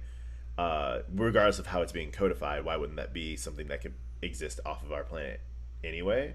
Which then makes me think about Wait like a minute, the but alien are you talking about the universe or are you talking about different dimensions? both. Okay, see, but I agree on one and I disagree on the other. I don't I don't think that there's any evidence for an organizing principle to our universe. I think our every piece of evidence we have contradicts that. But do I think Well- that there could be other uni- other other universes, other like uh, as part of the multiverse could there be other dimensions that are much better organized? Then yeah, absolutely. I think that's a possibility. Inherently, that's a mathematical truth. I guess it depends on our definition of organizing because I find like chaos is an organizing principle to me, um, because it is a method of things happening, like moving in a specific. It's like not. Is that we as a- organizing or is that an abiding principle to which everything has to be dictated? principle in and of itself is organizing. I think, Oh, see, So, I don't think so. but uh, yeah. So I, I think and maybe that's where our Okay. um, like the idea of organizing. Well, you wanted to do semantics. no, no, no, I- that's that's fair. So, hard but though I- because then there's no room for opposites. Then it's like we're only go- you can only lead, lead in one direction. If if the the idea of a principle has to be organizing, then there's no what's the opposite then? You know what The- I mean? What's disorganized? so- is disorganization also Yeah. organizing? Everything is organizing. Then we then there's no room for an opposite. Do you know what I mean? Right. So uh, that's what I think it's it lies path. in the liminal space of contradiction, right? Like Mm. chaos is organizing. In that statement, everything exists. Either way, either side, any kind of binary exists within that in that within that statement. So then it's like I think in terms of the way that we even look at like a god as being related to a planet, like the Venus star or whatever. Um, like that light goes elsewhere. It doesn't just hit us, right? And so like uh and like starlight comes from however the fuck far away right? And we still receive it here in some ways um, that are like different depending on where you're standing on our rock right? So if we're associating like the venus star to some kind of great goddess that light goes elsewhere. Why does it have to exist just here? Um I mean, are you implying that that goddess exists in other places and times and dimensions? right. I yeah, I, I kind of feel like I mm, I don't really know that I would necessarily if there is a multiverse I would feel like it was one of like the pre-qualifications to be a deity that you could transcend the liminal boundaries of that multiverse. Yeah, but you know, there's if we go back to kind of like our one of our most common kind of pop culture references to this theory, like the planeswalkers. There are planeswalkers that planeswalk and die. There are planeswalkers that Right. planeswalk and then they're like, actually, I don't want to fucking do that again ever. Right, I'm gonna stay here and just do my thing here. Um, there are ones that are like, nah, I'm going all over the place. There are ones that like organize with others, right? So like, I think in terms of some of these gods, maybe they did come here and they're just like, nah, I'm, I'm gonna chill here and have people worship me. And others are like Yeah. ones that like have shit they have to do elsewhere. Like I, No, I yeah, think like I 100% kind agree of with that. enfolding all of that into not just specific divinities, but as a possibility for the way that our we interact with divinity in general. Right. There is something about the gods where sometimes they're unavailable. Mm-hmm. Every culture has written about this. Everybody has understood this in some intrinsic way. Wherever you look, it's not a thing that's on tap. Right. And the only people who say that it is are Abrahamic monotheists because that's intrinsic in who they characterize their God to be. Right? And colonialism. Um, yes. Yeah. And totalitarianism. I mean, that's the whole Yeah. thing. If the God can convict you of thought crime, he has to be able to hear your thoughts at all times. All the Therefore, time. Yeah. he can hear Yeah. your prayers, right? Yeah. So the whole thing is, is that in, in some ways we've kind of discussed this, like with the ancient Greeks. You know, why was their God unavailable for that moment? Oh, they went to Egypt. You know, but there's no reason we couldn't think. Well, they're not omnipresent. There's no reason to believe that they're omnipresent. That's not a commonly uh, attributed factor to gods anywhere. Yeah. So they could be in a different dimension for They a went while. somewhere else, maybe. Yeah. And then there's Yeah. the tempting thought of, well, what happened to a lot of these ancient gods that their worship died out? Are they gone? Did they just They out? did. Did they just go somewhere else and decide I'm going to go do something else for a while? You know, and it might you know what's you know if we kind of play with this theory a little bit the reason why certain cultures meet certain cultures at the times that they meet them in the sense of like if these got like our stories are like yeah they went to egypt but maybe the like true like truer revelation of that is like yeah dimensional crossing and for us Right. be at that time the dimension door was the ocean and crossing it into a completely different context where people are worshiping completely different things from the sky Right. and they have a completely different organizing thing but we start we need to kind of in order for us to understand that similarly to the way that we need to understand the gods when we see them so we make things that look kind of like us or that we recognize um that like thing of like tr- like that like the the push to try and make them match you know what i mean Yeah, right. um could be interesting in the sense of like, what if that is if there are like the way that the kind of Vodou uh, characterizes there are different nations of of the Loa. Right. Um, so like, what if that's in the sense of the gods, right? Like they're coming from different places in the vast cosmos and multi-dimension, and they like come here and they're like, oh, like we just met for the first time, and, and like you know what I mean, like on in this arena, Yeah. um, because we just both happened to be here at this time, and so now the people that follow us are also going to meet, and that's gonna like do whatever, do whatever. Yeah, I think there's also something really intriguing to think about. The last parallel makes the gods are superheroes, right? Hmm. And the fact that in the Marvel movies, there was a moment where they had to like hit a beacon to get Captain Marvel, who's Oh, like yeah. on the other side of the fucking universe, uh, to come to them. So then you have to ask yourself if the god that I'm trying to get the attention of through prayers, worship, devotion, whatever, is currently unavailable because they're out of range, right? They're in another dimension. Are they actually out of range? Or does it take longer for my message to get to them? And Yeah. then does that mean that I have to have different systems of how I approach them Right. based on Yeah, the level of amping up that intensity of signal. what's going on? How yeah, how far are they? is away? there the is there a nine one one that will have to That's the incense. That that's Yeah. the drums. That's the weeping. Right. That's the circles. Right. Right. When you go even like you have to amp that shit up. Yeah. yes Also, you know, and is similarly, that, is that transcendent ecstatic experience Exactly. trying to find them? Yeah, it's and like it's trying to for them. resonate with them to Or- like get them to kind of like. You get what I'm saying? And like, and does that mean are they cut off from hearing it at all, or are they able to hear it like Captain Marvel, but it's going to take them light years to get here? Well, similarly to again to the planeswalker thing, it's like uh, for the Gatewatch, right? Where they're sometimes they're off dealing with some bigger threat, right? Right, right. Uh, that like is extra dimensional, and the people on a particular plane can't even like conceptualize this as a threat because it's so far outside of their their range of like understanding. Right. So like. The, we have stories of that, right? Like Mm-hmm. Ra and like getting trapped, and then like uh, Bastet having to come kill that snake, right? Like there's these stories of the gods having to deal with these gigantic things as well, or their own squabbles Yeah. that like could be really distracting. Um, and I'm just like, sorry about your crops for two or three years out of the multi-dimensional way that I experienced time. I was fighting uh, this like 18 million faceted head headed thing World from another devourer, dimension real right. quick. So let me, sorry. Um, you know what I Now mean? wait, Like- so that that begs two more questions. One, when they leave, does their influence leave, and therefore is it like Demeter holding back on the crops? Number one, does that explain the ebb and flow of war and crime and hate and different things in our world? Unless that's their purview, then when they're here, those things spike. Number one. Number two, does the idea of Atlas mean that some of the gods are imprisoned here?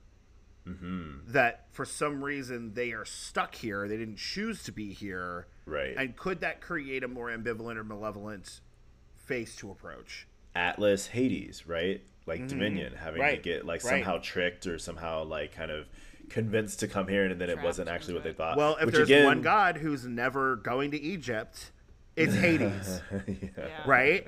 Like literally everything that you do and everything that you are is wrapped up in the natural process of life and death on this planet. You're not going anywhere, right. Yeah. right? And it's like maybe and it's also like we talk about gods being born, right? Sometimes Mm-hmm. they're it's like immigrating, right? They're born here even if their their parents aren't from here. Um, so then it's like, well, this is my context now. I don't even know the other shit out there. I know it's Right, possible because right. I'm a god, but it's like I've never been. You know what I mean?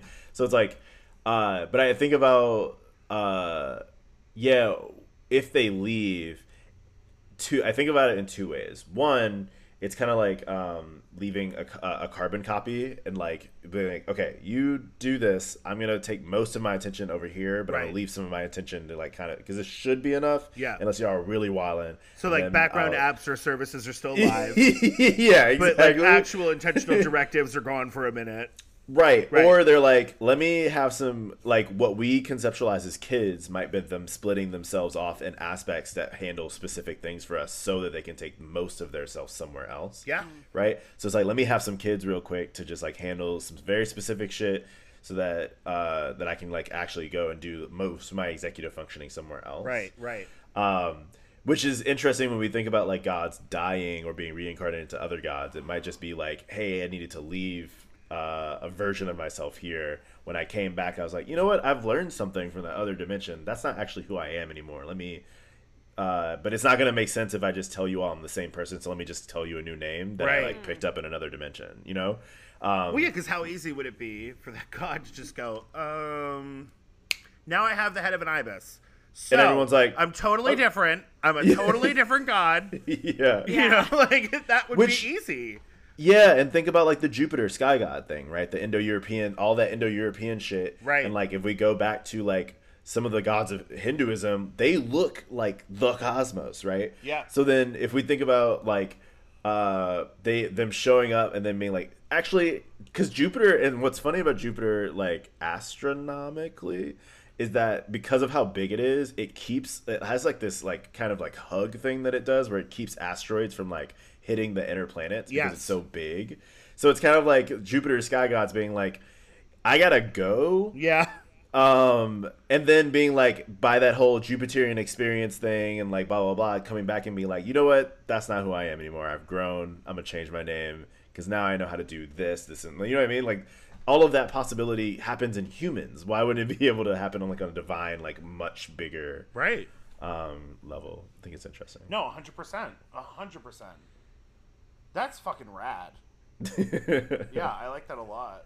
I think Let's But I feel like a lot of the stories say that, right? Like, you know, even like Odin moving around or like uh, the way that the Orishas kind of come about their powers, it's like them learning stuff, right? Like Yes. them going these places that don't and necessarily exist sometimes anymore. it's trial by ordeal. yeah. Like Odin learning the runes. You know what I mean? It had to go near death. And you're like, Yeah. wait, what? Like you're God though. And it's like Yeah. And the fact that he says, and this is almost I am that I am esque, I sacrificed myself unto myself. yeah. And that was the only way that I could do it.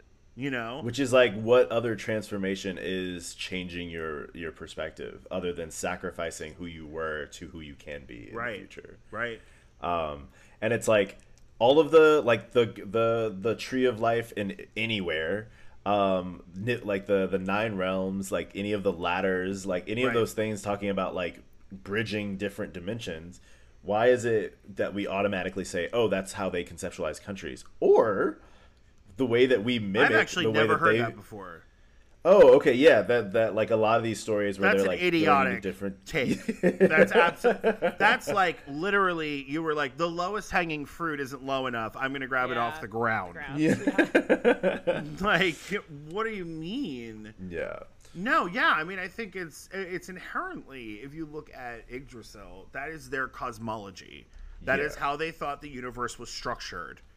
And the more that we get into like multiverse theory, you're like, they may have been onto something here. Right, you know, yeah. like. And it makes sense that they would know, like Odin and them would know different parts of the multiverse where they're actually dealing with Ymir and all of them. Mm-hmm. That might not even be like on the same. If there are polar sides to out there, Mm-hmm. might not even be in the same area as like Nephthys, right? Where Yeah. like Ra's dealing with that shit over there, Yeah. right? So it makes sense that they didn't fucking fuck with each other. Like th- there was no reason for them, to you know. Um, Well, and then you also think about like, okay, Prometheus being chained to the rocks. Why isn't that just like a pocket dimension? That like Zeus like cut open, shoved him in there, set up the scenario, like, and then "Fuck sealed you, it. dude." You Yeah. know, it was like I'll be back in a few thousand years. Fuck you. You know, like that's totally a possibility. Like it, it makes a lot of sense that it could be that. Um, that shit's wild. Which I think is interesting that we went into this when we started talking about femininity because I think like even in the way that we conceptualize it, femininity is uh, like ultimately more open and like more like kind of I don't know. I think a lot of the way that it's coded, like even in all of the terribleness, it still has to acknowledge this thing of possibility. And like often that possibility gets coded into like traps or like the possibility for all hell to be broken loose or blah blah blah. But it still is the inherent power of possibility. Um, and so like even this conversation where we're moving outside of all of that um, is one that we kind of started by trying to talk about femininity. just think it's interesting. I just like the I, I like the idea that the gods are evolving just maybe on a scale that's like so much different and faster or bigger or slower or whatever than our, ours, but that they're not just like I'm a god, here I am. That they can change and they can learn and then they can become something else, even though they're Or still the same thing. Or they can be, become more upset or more or you know more Yeah. kind over time. Or just not want to be a god anymore. Right. Right. Like seeing some shit in another Yeah. dimension and coming here and being like, I'm gonna become a legendary hero and Yeah. then start a race of people Yeah. because I want to retire. Yeah. but I love that idea that they're permeable, that they're not, because I think a lot of the time the, the you know we think of them as these like you know they're so huge, they're so Mm-hmm. exactly who they are, but like the idea that like us, they're also on some kind of a, their own journey. And well, and just- again, that's Abrahamic on a monotheism. scale. Because Right. to- again, to have the God of Abrahamic monotheism, it has to be eternal and unchanging. Exactly has to same. be. Forever, Which is always. wild because you ask any Christian and they're like, "Well, that was Old Testament God." And it's like, "Sorry, Right. your eternal, unchanging God had like a bad phase." What do you mean? Like those Yeah. those were the the troubles. Those were the bad years. You're The like, bad years, Okay. um, that's when he was rowdy in college. Like, okay. So no, but yeah, I mean, I definitely think that it's wild to think about how they could evolve and they could change, and that that would be not necessarily anything like what we would have, right? Well, Mary, this has been a hell of an episode. yeah, If you want to reach out to us, you can find us through when God was queer at gmail.com, on Instagram and TikTok at when God was queer. And if you want, you can leave us a voice note using the link that is in the show notes on every app that we're on. Feel free to ask us questions about upcoming deities. I'm very excited because my the god that we are doing next is the week of my birthday and it is sound the war horns. It is Ares. so I'm going to get to talk to you about Ares and Mars and Bellona and Enyo and Phobos and Deimos and a lot of the like really gay shit about Ares that like the Campus Martius, which was like the field of Mars, was like an old cruising area in ancient Rome. there, uh, there you go. Yeah, yeah. So get that soldier dick, honey. But other than that, I think it's time for our cacophony of queerness, which gets better and better every week. Um, enter the choirs of hell. Here we go. Um, Be gay. yeah, be gay. Do crime. The crime. gods are always Gods are always watching. Bye. Bye.